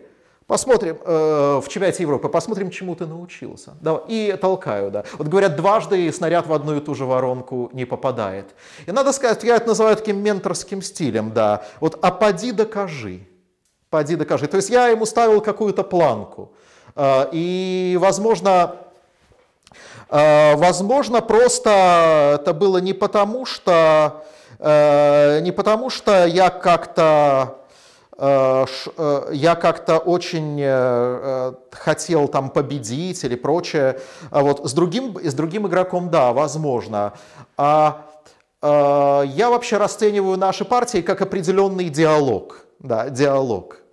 То есть, э, когда мы с тобой беседуем, мне не обязательно там тебе что-то доказать. Можно же просто пообщаться. Правильно? Поэтому вот у меня так сложилось давно с ним, да, и я в таком стиле с ним где-то играю. Например, э, Я очень много с ним играю, я практически всегда играю с ним фурибишу. Да. Вот так сложилось. Я вижу, что у него тоже есть такие, есть моменты в фурибише, а, вот, и тоже предлагаю ему, да, ну вот покажи. Что с другими я играю иногда фурибишу, но делаю это крайне редко. Но если с ним это более 50% партий, с другими это процентов 5. А, вот. Еще я вспоминаю вот финал чемпионата Европы в Киеве. С Винсентом. С Винсентом, да. Э, дело в том, что это пересекается тема с поездкой в Японию. Я же на самом деле не собирался не участвовать в отборочном турнире, не даже когда выиграл путевку, сомневался, ехать или нет. Да, был большой там вопрос. Э, вот. Но как было дело? Буквально э, за неделю меня Винсент дернул, поеду или я в Киев – но он меня переспросил три раза где-то. Я за один день до поездки я еще не знал, что я поеду, у меня не было билета. Мы же с тобой, по-моему, в Киев тогда ехали в одном поезде. Здесь. Да, да, но я говорю, я, по-моему, за сутки, я точно сейчас не буду да, говорить за сутки или за двое, я до последнего не знал, поеду ли я. Вот. Ну, как-то вопрос был у меня, ребром не стоял, но абсолютно, как в том анекдоте, могу копать, могу не копать. Да. Ну, за сутки я принял решение, меня Винсент раза три спросил, ладно, поеду. Ну, и у меня было предчувствие, да, вот ощущение, что я в финал буду играть с Винсентом. И я как-то даже без Беняков, а, сыграю на Кабишу в финале. Потому что за пару недель до этого я его на Кабише очень уверенно обыграл. Вот опять же, вот эта повторная моя стратегия менторского стиля. А давай-ка еще. Да. Но у меня была на примете партия Хабу в Гокиген на Кабише против Мигигьоку. Я думаю, надо бы ее посмотреть. Пару минут потратить. Я даже двух минут не потратил, чтобы ее освежить. То есть финал, да, я играю на Кабишу. Но я мог играть Мигиша Кинбишу, которую я стабильно катал. Любую и Бишу. Я ее хорошо знаю и без повторений. Я играю на Кабишу, которую я вообще не повторил. Играю какую-то полную от себя. Ну да. Понятно, что опять же Помимо выбора дебюта, я еще и внутри дебюта умудрился, да. Знаю, что нельзя брать по краю слона, будет серьезная краевая атака, а я опять, а поди докажи. А вот. И я таких пару вызовов перед ним поставил, да. И э, вполне логично, что проиграл. За чемпионат Европы мне не обидно. Мне обидно за Open турнир, потому что надо было занимать там первое место. Я Шуну Таку не проиграл, в общем-то. Что я не планировал делать. Но, видимо, мой этот настрой, какой-то такой период был индифферентного отношения вообще к играм. Какой, ну, вообще никакой период, бывает такое, когда все надоедает в жизни. И я иногда поэтому себя веселю. Я просто с ним сыграл Судзи Тигай. А, вот. ну, последний, кстати, онлайн-турнир. Э, я отыграл нормальную бишу против Накабиши. И получилось... приз, приз тебя ждет, да. Спасибо. И получилось весьма неплохо. Получилось весьма неплохо. Как ты оцениваешь ну, уровень любительских сёги в Европе по сравнению вот с профессионалом? Даже какой-то нижней планки. Есть у тебя какая-то оценка? Ну, профессионалы определили мой уровень игры в 2013 году в силу второго профессионального дана примерно. Ну, в принципе, как они это сделали, ну, я могу сказать, потому что, ну, фора слона это примерно 5 разрядов, ну, седьмой профессиональный дан. Я выиграл три партии на форе в слона, ну, где-то минус 5, где-то второй профессиональный дан я цепляю. А, вот. По пониманию игры, по уровню игры, я думаю, что а, топ белорусских игроков, топ белорусских игроков мы играем в силу какого-то профессионального дана. Может быть, э, может быть у нас есть э, какие-то пробелы. Ну вот как, допустим, вот у Винсента там пару схем, в остальных он играет значительно слабее. Но эти пробелы можно быстро ликвидировать. Понимание игры растить долго. Оно, допустим, оно есть у игроков. То, что у нас у каждого есть свои пробелы. Вот, я знаю много дебютов, но не знаю глубоко. Да. А вот, Винсент, может, знает глубоко, но знает немного. А вот, за Максима, за Антона я не скажу. Они достаточно тоже игроки, все-таки достаточно широкого плана. Но тут нужны, нужны матчи, нужен анализ, чтобы сравнивать. Это тоже очень интересно.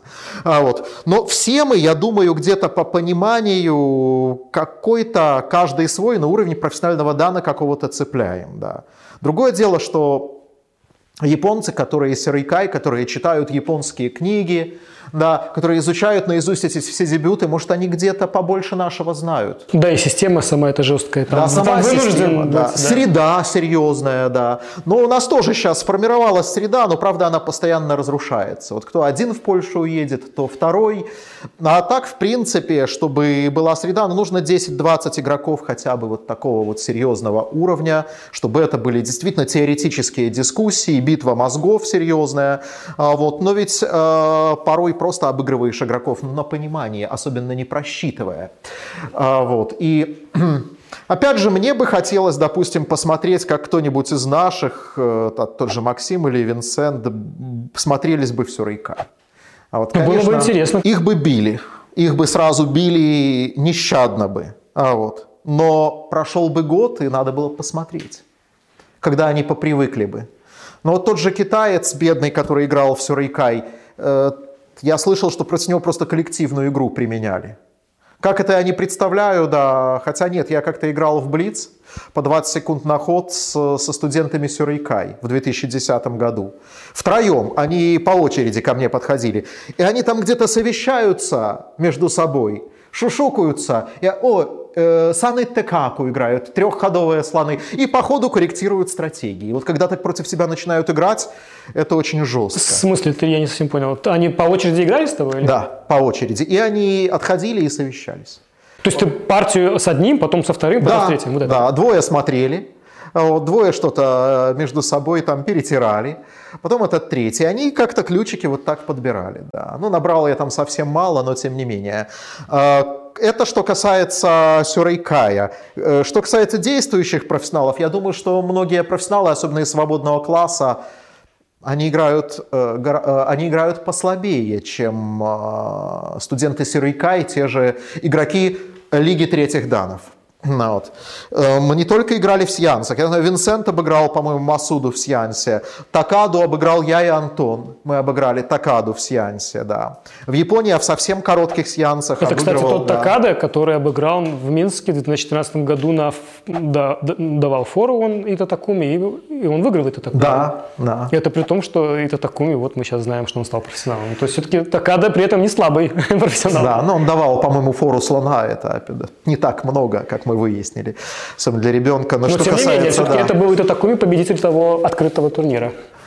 А, да, но что еще сказать? А, что еще сказать о профессионалах? Ну, были, были пар... и короткие сеансы у меня в Японии, а тоже уеду Хацуми выиграл. Я заплатил то ли 10, то ли 20 партий за, э, долларов за эту партию, не надо шутить. То есть и профессионала за деньги там, да? Да, да, на равных, но я ее выиграл. Она через полгода какую-то корону завоевала. Потом, ну, с Дайской Судзуки... Сейчас, там... один момент, подожди секунду. Да. То есть профессионал не хотел... Профессионалка это, да? Да, профессионалка. Она не хотела играть только за деньги, да? Нет, так положено. Кто-то приходит э, в Нихон Сёгеренмэй, это в здании было, и ты должен платить не ей, а, а собственно, Нихон Сёгеренмэй. Просто даже удивительно, как Влату говорил Хабу с ним сыграть на равных. А, ну это другое, это было за стенами Нихон Сёгеренмэй. Это уникальный случай просто, да. Что... А потом, а, что касается а, что касается даже очной игры, вот у меня был случай, я же сел в 2017 году играть в Блиц с профессионалами, два матча сыграл. А потом я еще играл с Сугаи, на, на форуме в том же году осенью, но он си, э, для меня си, э, силен, конечно, в Блиц, там, что он обладатель титула. Суга это обладатель титула, на тот момент, по-моему, На тот момент, да, тяжело тягаться. Да когда... сейчас, на этот момент он сильный игрок. Кто да, был? конечно. Но когда я играл, вот с Масудой у меня был э, очень интересный поединок. Мы играли один на один без всякой форы, вот я против профессионала. Вот дети смотрели, помню, Вицет подошел, то есть смотрел, да, за этим, э, за этим аттракционом. Э, при счете 2-0 в мою пользу. 10 секунд на ход живет. Я одно время специализировался. Мы играем третью партию, ну и, наверное, у меня сдали нервы, потому что третья партия у меня была в доску выиграна. И я подумал, о господи, это сейчас 3-0 у меня с профессионалом. Вообще как-то нехорошо получается, или, возможно, очень хорошо. И вот, вот эти мысли, да, которые по ходу партии, ход, да? да, и эти мысли э, пробегали, когда я успевал по 10 секунд на ход делать. И, конечно, это сбило меня. Если бы я был сконцентрирован, то, возможно, так и было. А я проиграл и посыпался. А вот, то есть он почувствовал запах крови. Я ему проиграл 2-4, а второму Ямамото, по-моему, да, Ямамото. Я проиграл 2-5. Хоть он где-то по дороге играл, у меня все было выиграно. Я не считаю, у меня были некоторые выигранные партии, где 10 секунд на ход я его короля в мат не мог загнать, потому что времени не хватало буквально а, да, на обдумывание. Но, тем не менее, 2-5 проиграл, но тоже было не все так ясно. И это при том, что в 2017 году, это было весной, я с января штудировал самцы очень серьезно. Я готовился к Мюнхенскому чемпионату Европы. И, и по сути, я Сёги в этот период ну, не занимался дома, я имею в виду. Да, в турнирах я играл, а, но активной тренировочной работы я не вел. Да, и это все-таки действующие профессионалы. Поэтому, если сравнивать, и вот говорят, что вот э, пропасть какая-то непреодолимая между японцами и европейцами. А, я могу тоже спросить, хорошо, на основании чего вы делаете этот вывод? Покажите мне хоть одну официальную игру японского профессионала против топ-любителя из Европы. На, каком, на основании какой статистики вы так говорите? На основании того, что мы тут выдаем по полчаса на партию? А вот. Но, как известно, короткие контроли особенно тяжелы для любителей. Потому что э, я это прочувствовал, многие игры играю, и меня короткие контроли просто бесят. Я не могу теорию всех игр учить, я в основном играю на голове. И когда я играю короткие контроли, я половину времени зна, э, знаю на, э, трачу на то, что, на что профессионал тратит секунды. Он это знает. Потому короткий контроль вообще не показатель. А вот в ГО, да, в ГО был, был и есть профессиональный чемпионат мира по некоторым версиям. Туда приглашаются любители из Европы, Северной Америки, Южной Америки. Вот я думаю, один пример, который я очень люблю приводить. Есть такой Агильер, аргентинский любитель, уже дедушка бородатый такой, аргентинский любитель, то ли шестого любительского дана, ну в ГО чуть-чуть другая система. Короче, сильный любитель. И он, в отличие от топ, э, топ-игроков в Сёге, топ-игроков в Сёге, он э, постоянно имел счастье играть с топ-профессионалами. Потому что профессиональный чемпионат мира, туда из лиг японской, корейской и китайской попадают не все профессионалы, а избранные. И вот, в одно, э, он первый проиграл чемпионат мира, вылетел на ранней стадии профессионалу, второй или только первый, я не помню, но потом вынес двух подряд топовых девятых данов из Японии. И его остановил только э, корейская мегазвезда, остановила корейская мегазвезда Ли Чан Хо, который тогда был сильнейшим игроком мира. Вот что нужно, чтобы остановить аргентинского дедушку в ГО. Э, кто, кто поручится, что, допустим, допусть, э, если бы был профессиональный чемпионат мира или просто, просто назовите чемпионат мира по сёге хотя бы раз в два года, допустим, да, или раз в три года, что маловато, раз-два лучше, конечно. И приехали бы там, да, условные там Винсент Танян, там Максим Шапоров, допустим, один раз приехали, второй раз приехали, но учитывайте мотивацию, насколько бы возросла мотивация у человека, который знает, что он может встретиться за одной доской с хабу, что эту партию будет показывать японское телевидение, ему надо не ударить в грязь лицом. А еще есть возможность выиграть круглую сумму. Хоть, допустим, тема денег для любителей не главная, но мы прекрасно недавно видели сериал «Ферзевый гамбит» или «Ход королевы». Но не было бы этих призовых, не было бы вообще сюжета. А вот. Иногда это настолько стимулирует человека. Поэтому э, Вопрос, вопрос интересный, на который кратко ответить нельзя, но я хочу сказать, дайте ребятам шанс. Ладно, ладно я уже, как говорится, там возрастной игрок, э, возможно, и это меня бы взбодрило. Все-таки дедушка аргентинский играл, чем я хуже дедушки. Я еще не дедушка. А вот. Возможно, меня это взбодрило, ведь мотивация – это очень серьезная вещь. А у этих молодых ребят, у которых и так мотивация на уровне, да, а вот, как бы это их взбодрило.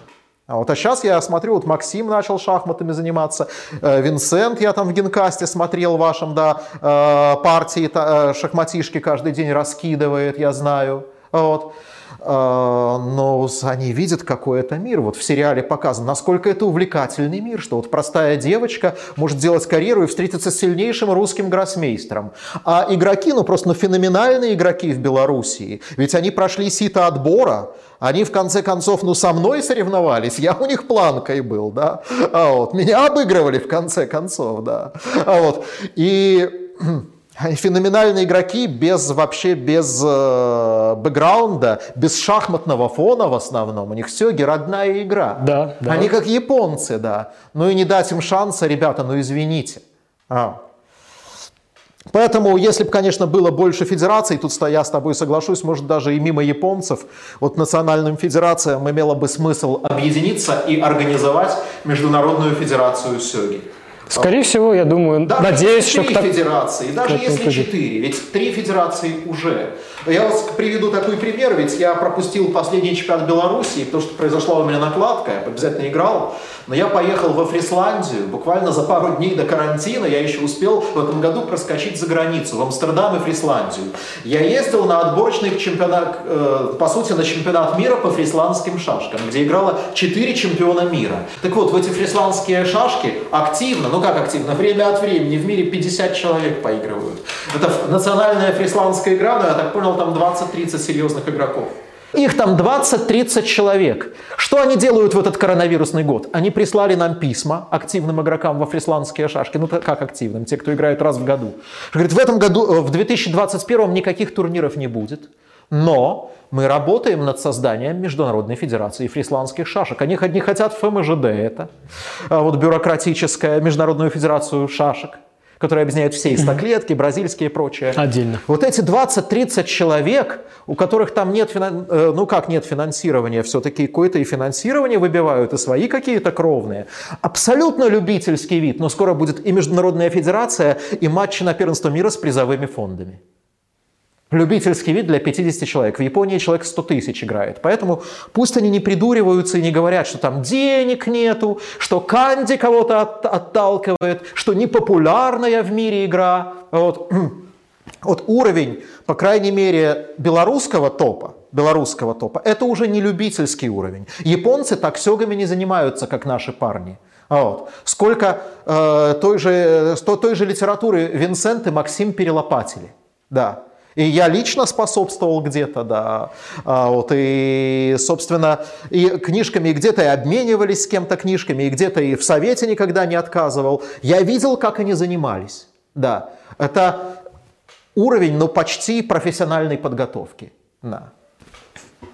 А, почему, почему ты вдруг решил переключиться и на другие игры? Вроде в Сёге все получалось, да. так, мягко говоря. Вдруг ни с того ни с сего Сергей Корчицкий начинает играть сеансы. И вот сейчас я узнаю, и, ну, я раньше знал, виду, вот эти, вот я даже забыл название. Фрисландские шашки. Да, шашки. Фризы, говорят некоторые да. любители. Ну, а сказать, что э, это не первые игры, в которые я играю, то есть за, э, у меня за спиной, во-первых, шахматы обычные. Э, я, наверное, не говорил еще, да, но я был вице-чемпионом страны в своем возрасте. Да, и при этом э, я должен был становиться чемпионом, у меня была выигранная позиция в последнего тура, но мне принесли журнал. В Россию ездили шахматисты и принесли журнал. И я от ребенком был отвлекся на него. Знаешь, какой журнал? Какой? Два-три три номера. Челябинский журнал выходил, очень известный, «Интеллектуальные игры» где было Го, Рензю, там, Отелло, наверное. Вот это все было, да, это все очень интересно было, понимаешь? Вот, ну, понятно, что я за всем хотел угнаться. Потом гексошахматы, сёги, третья игра, хоть, наверное, больше всего сил я в сёги вложил, конечно. А, вот, это был достаточно длительный период, а, вот, больше сил в сёге, но интенсивнее всего у меня пошли сянцы. А, как там у меня роман сянцы складывался, я узнал об игре, собственно, в 2000 году. Но о Сянце вообще подумал, что э, Сёги надо проверить, но Сянцы с, со слабыми этими фигурами, да это точно исторический вид шахмат. Да и там, в общем-то, и в энциклопедии, наверное, так и подано было, что не понять. Это же типа Чатуранги что-то мертвое вообще. Ну, например, я о статусе Сянцы не знал, что такое есть. Но потом появился энтузиаст, он малазиец сам, малазийский китаец, который работает на Тайване. А вот. И он стал каждый день, да, каждый день публиковать какие-то материалы, создал крупнейший англоязычный сайт по китайским шахматам. Но понятно, что я каждый день его сайт читал. Читал долго, 4 или 5 лет, почти каждый день. Меня это не пронимало, надо сказать. Ну, так как я всеми интеллектуальными играми интересовался, ну, а, секция Го у меня еще была, шахматы, Го, гексошахматы, и потом э, сёги, ну, как минимум, э, как минимум 4 игры я играл, да. Я смотрел, смотрел, но я не такой человек, что... Я знал, что проводятся турниры, чемпионаты мира, что-то там такое интересное, но я не тот чуть-чуть человек, который просто играет ради каких-то вот внешних вещей в игру. Прекрасно все это знал, но пока меня не пронимало, я в эту сторону даже не смотрел. Даже не смотрел в эту сторону. А, в общем, малазийский этот товарищ, он огромный а, объем работы проводил, да. А с другой стороны, а, вот наш Валерий Федорович Иконников покойный тоже увлекся. То есть здесь чуть-чуть какое-то шевеление начало возникать.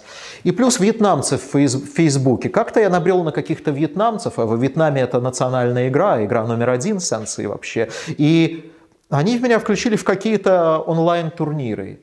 И пока я не попробовал, я не понял. Вот есть игры, ну, со стороны все понятно, вот интересно, увлекает. А есть игры, где надо проникнуть очень глубоко, потому что с виду кажутся простецкими.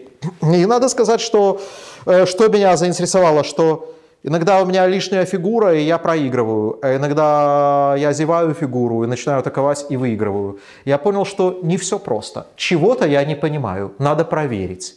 А, и начал глуб, чуть глубже копать. Не, та, не на уровне любителей интеллектуальных игр, и то, и это, и это интересно. Чуть-чуть углубился. Ну, и мне понравилось. Но мало того, это еще и антураж, вот этот мир. Когда я вот смотрел «Ход королевы», ну, один к одному, вот эти три года до коронавируса, вот 17 18 19 год у меня были очень насыщенные.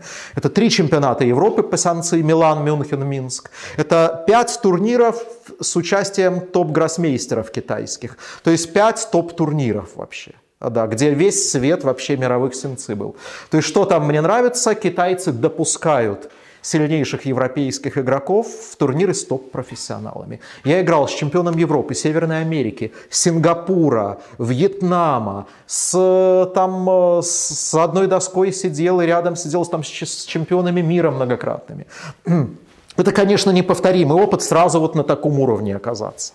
А вот. И понятное дело, что это также интенсивные, интенсивные были путешествия, и Китай, и весь Китай объездил, по сути, те же Филиппины, чемпионат мира, которые я упоминал.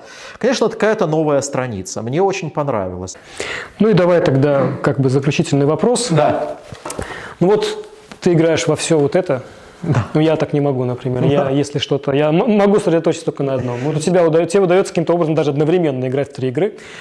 Если так сравнивать, да. вот шахматы, гексагональные шахматы, что тебе больше, какая, какая ближе, не знаю, ну, по духу? Ну, мне ближе гексошахматы, но так как э, я э, сейчас тоже я делаю какую-то ревью, рассматриваю разные игры и нахожу какую-то глубину, и я, я изменился за время, то есть я проделал какую-то эволюцию, поэтому я сейчас смотрю глубже. Меня интересуют стратегические, тактические механизмы, не просто широта возможностей. Поэтому мне, наверное, все-таки ближе гексошахматы, но на шахматы я тоже стал смотреть другими глазами. То есть я тоже подозреваю, что не все так просто. Что я изучил многие игры и многие э, э, вот эти игровые механизмы. И я понял, что не, не, э, не все так просто, как, я, как это виделось мне глазами вот юношескими, с точки зрения юношеского максимализма. Поэтому мне сейчас даже сказать тяжело. Это, такой, э, это такая глубина на самом деле. А вот. Когда даже кто-то, по-моему, Каспаров сказал про шахматы, что когда я думаю, насколько они глубоки, но это просто сумасшествие. Вот. Поэтому, если так по верхам просто сравнивать, то это одно. Это э, чистая вкусовщина, кому что нравится, и мы имеем на это право. Вот мне гексошахматы ближе. Но вот э, э, в глубине я уже не уверен. Это надо очень на серьезном уровне тестировать игры. Тут скорее э, можно сказать, что в игре нравится, да, и что в игре не нравится. Что в игре нравится и не нравится. Например, о Сёге я тоже читал такие вещи, по то ли Ларри Кауфмана, то ли еще кого-то.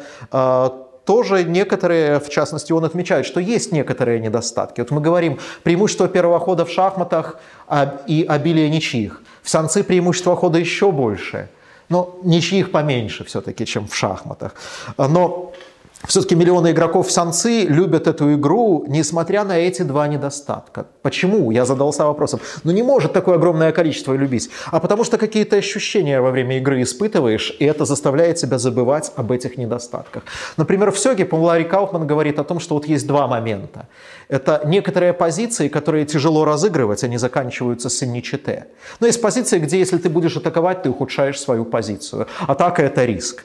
И второе – это закрытые позиции с Айанагумой. Например, я как э, представитель статичной ладьи, это мой дебют Анагума. Я, про, по сути, я его не играю против фурибишников. Может, этим и объясняется, что обилие фурибиш моих с Винсентом тем же. Мне стало скучно. Вот честно, я, я думаю, что до сих пор это нормальная стратегия, не такая выигрывающая, как было раньше. Сейчас компьютеры поправили это дело, но чуть-чуть скучно стало. Мне хочется веселее. А вот. Поэтому везде есть что-то такое, да. Любую игру можно засушить, для себя сделать грустной, и в любой можно э, что-то найти. Но я думаю, все-таки правы те, кто говорят, что есть четыре вот эти великие игры. Кто-то написал книгу «Четыре великие игры». Сигист, по-моему, из Британии. Э, Хо, Хок, Хокинг. Хокинг. Хокинг. Это шахматы, сян... Хоскинг, боже, да. да. Шахматы, сянцы, го и сёги. И я думаю, что все эти, игры, все эти четыре игры, игры э, все эти четыре игры очень интересные, очень глубокие. Но тут уж как у кого получилось. Так жизнь распорядилась, что я играю в сёги и сянцы. И действительно, так или иначе, я вот э, в это русло, э, я дрейфовал в это русло. И мне нравятся обе игры Сёги Санцы, я переключаюсь с одной на, э, с одной на другую, да, потом на первую, и что-то есть, что дополняет. Давай на этом тогда будем заканчивать. Да. Все прекрасно, наверное, в этом это тоже замечательно. Да, спасибо, да. Сергей, большое за... Спасибо, спасибо. Спасибо большое.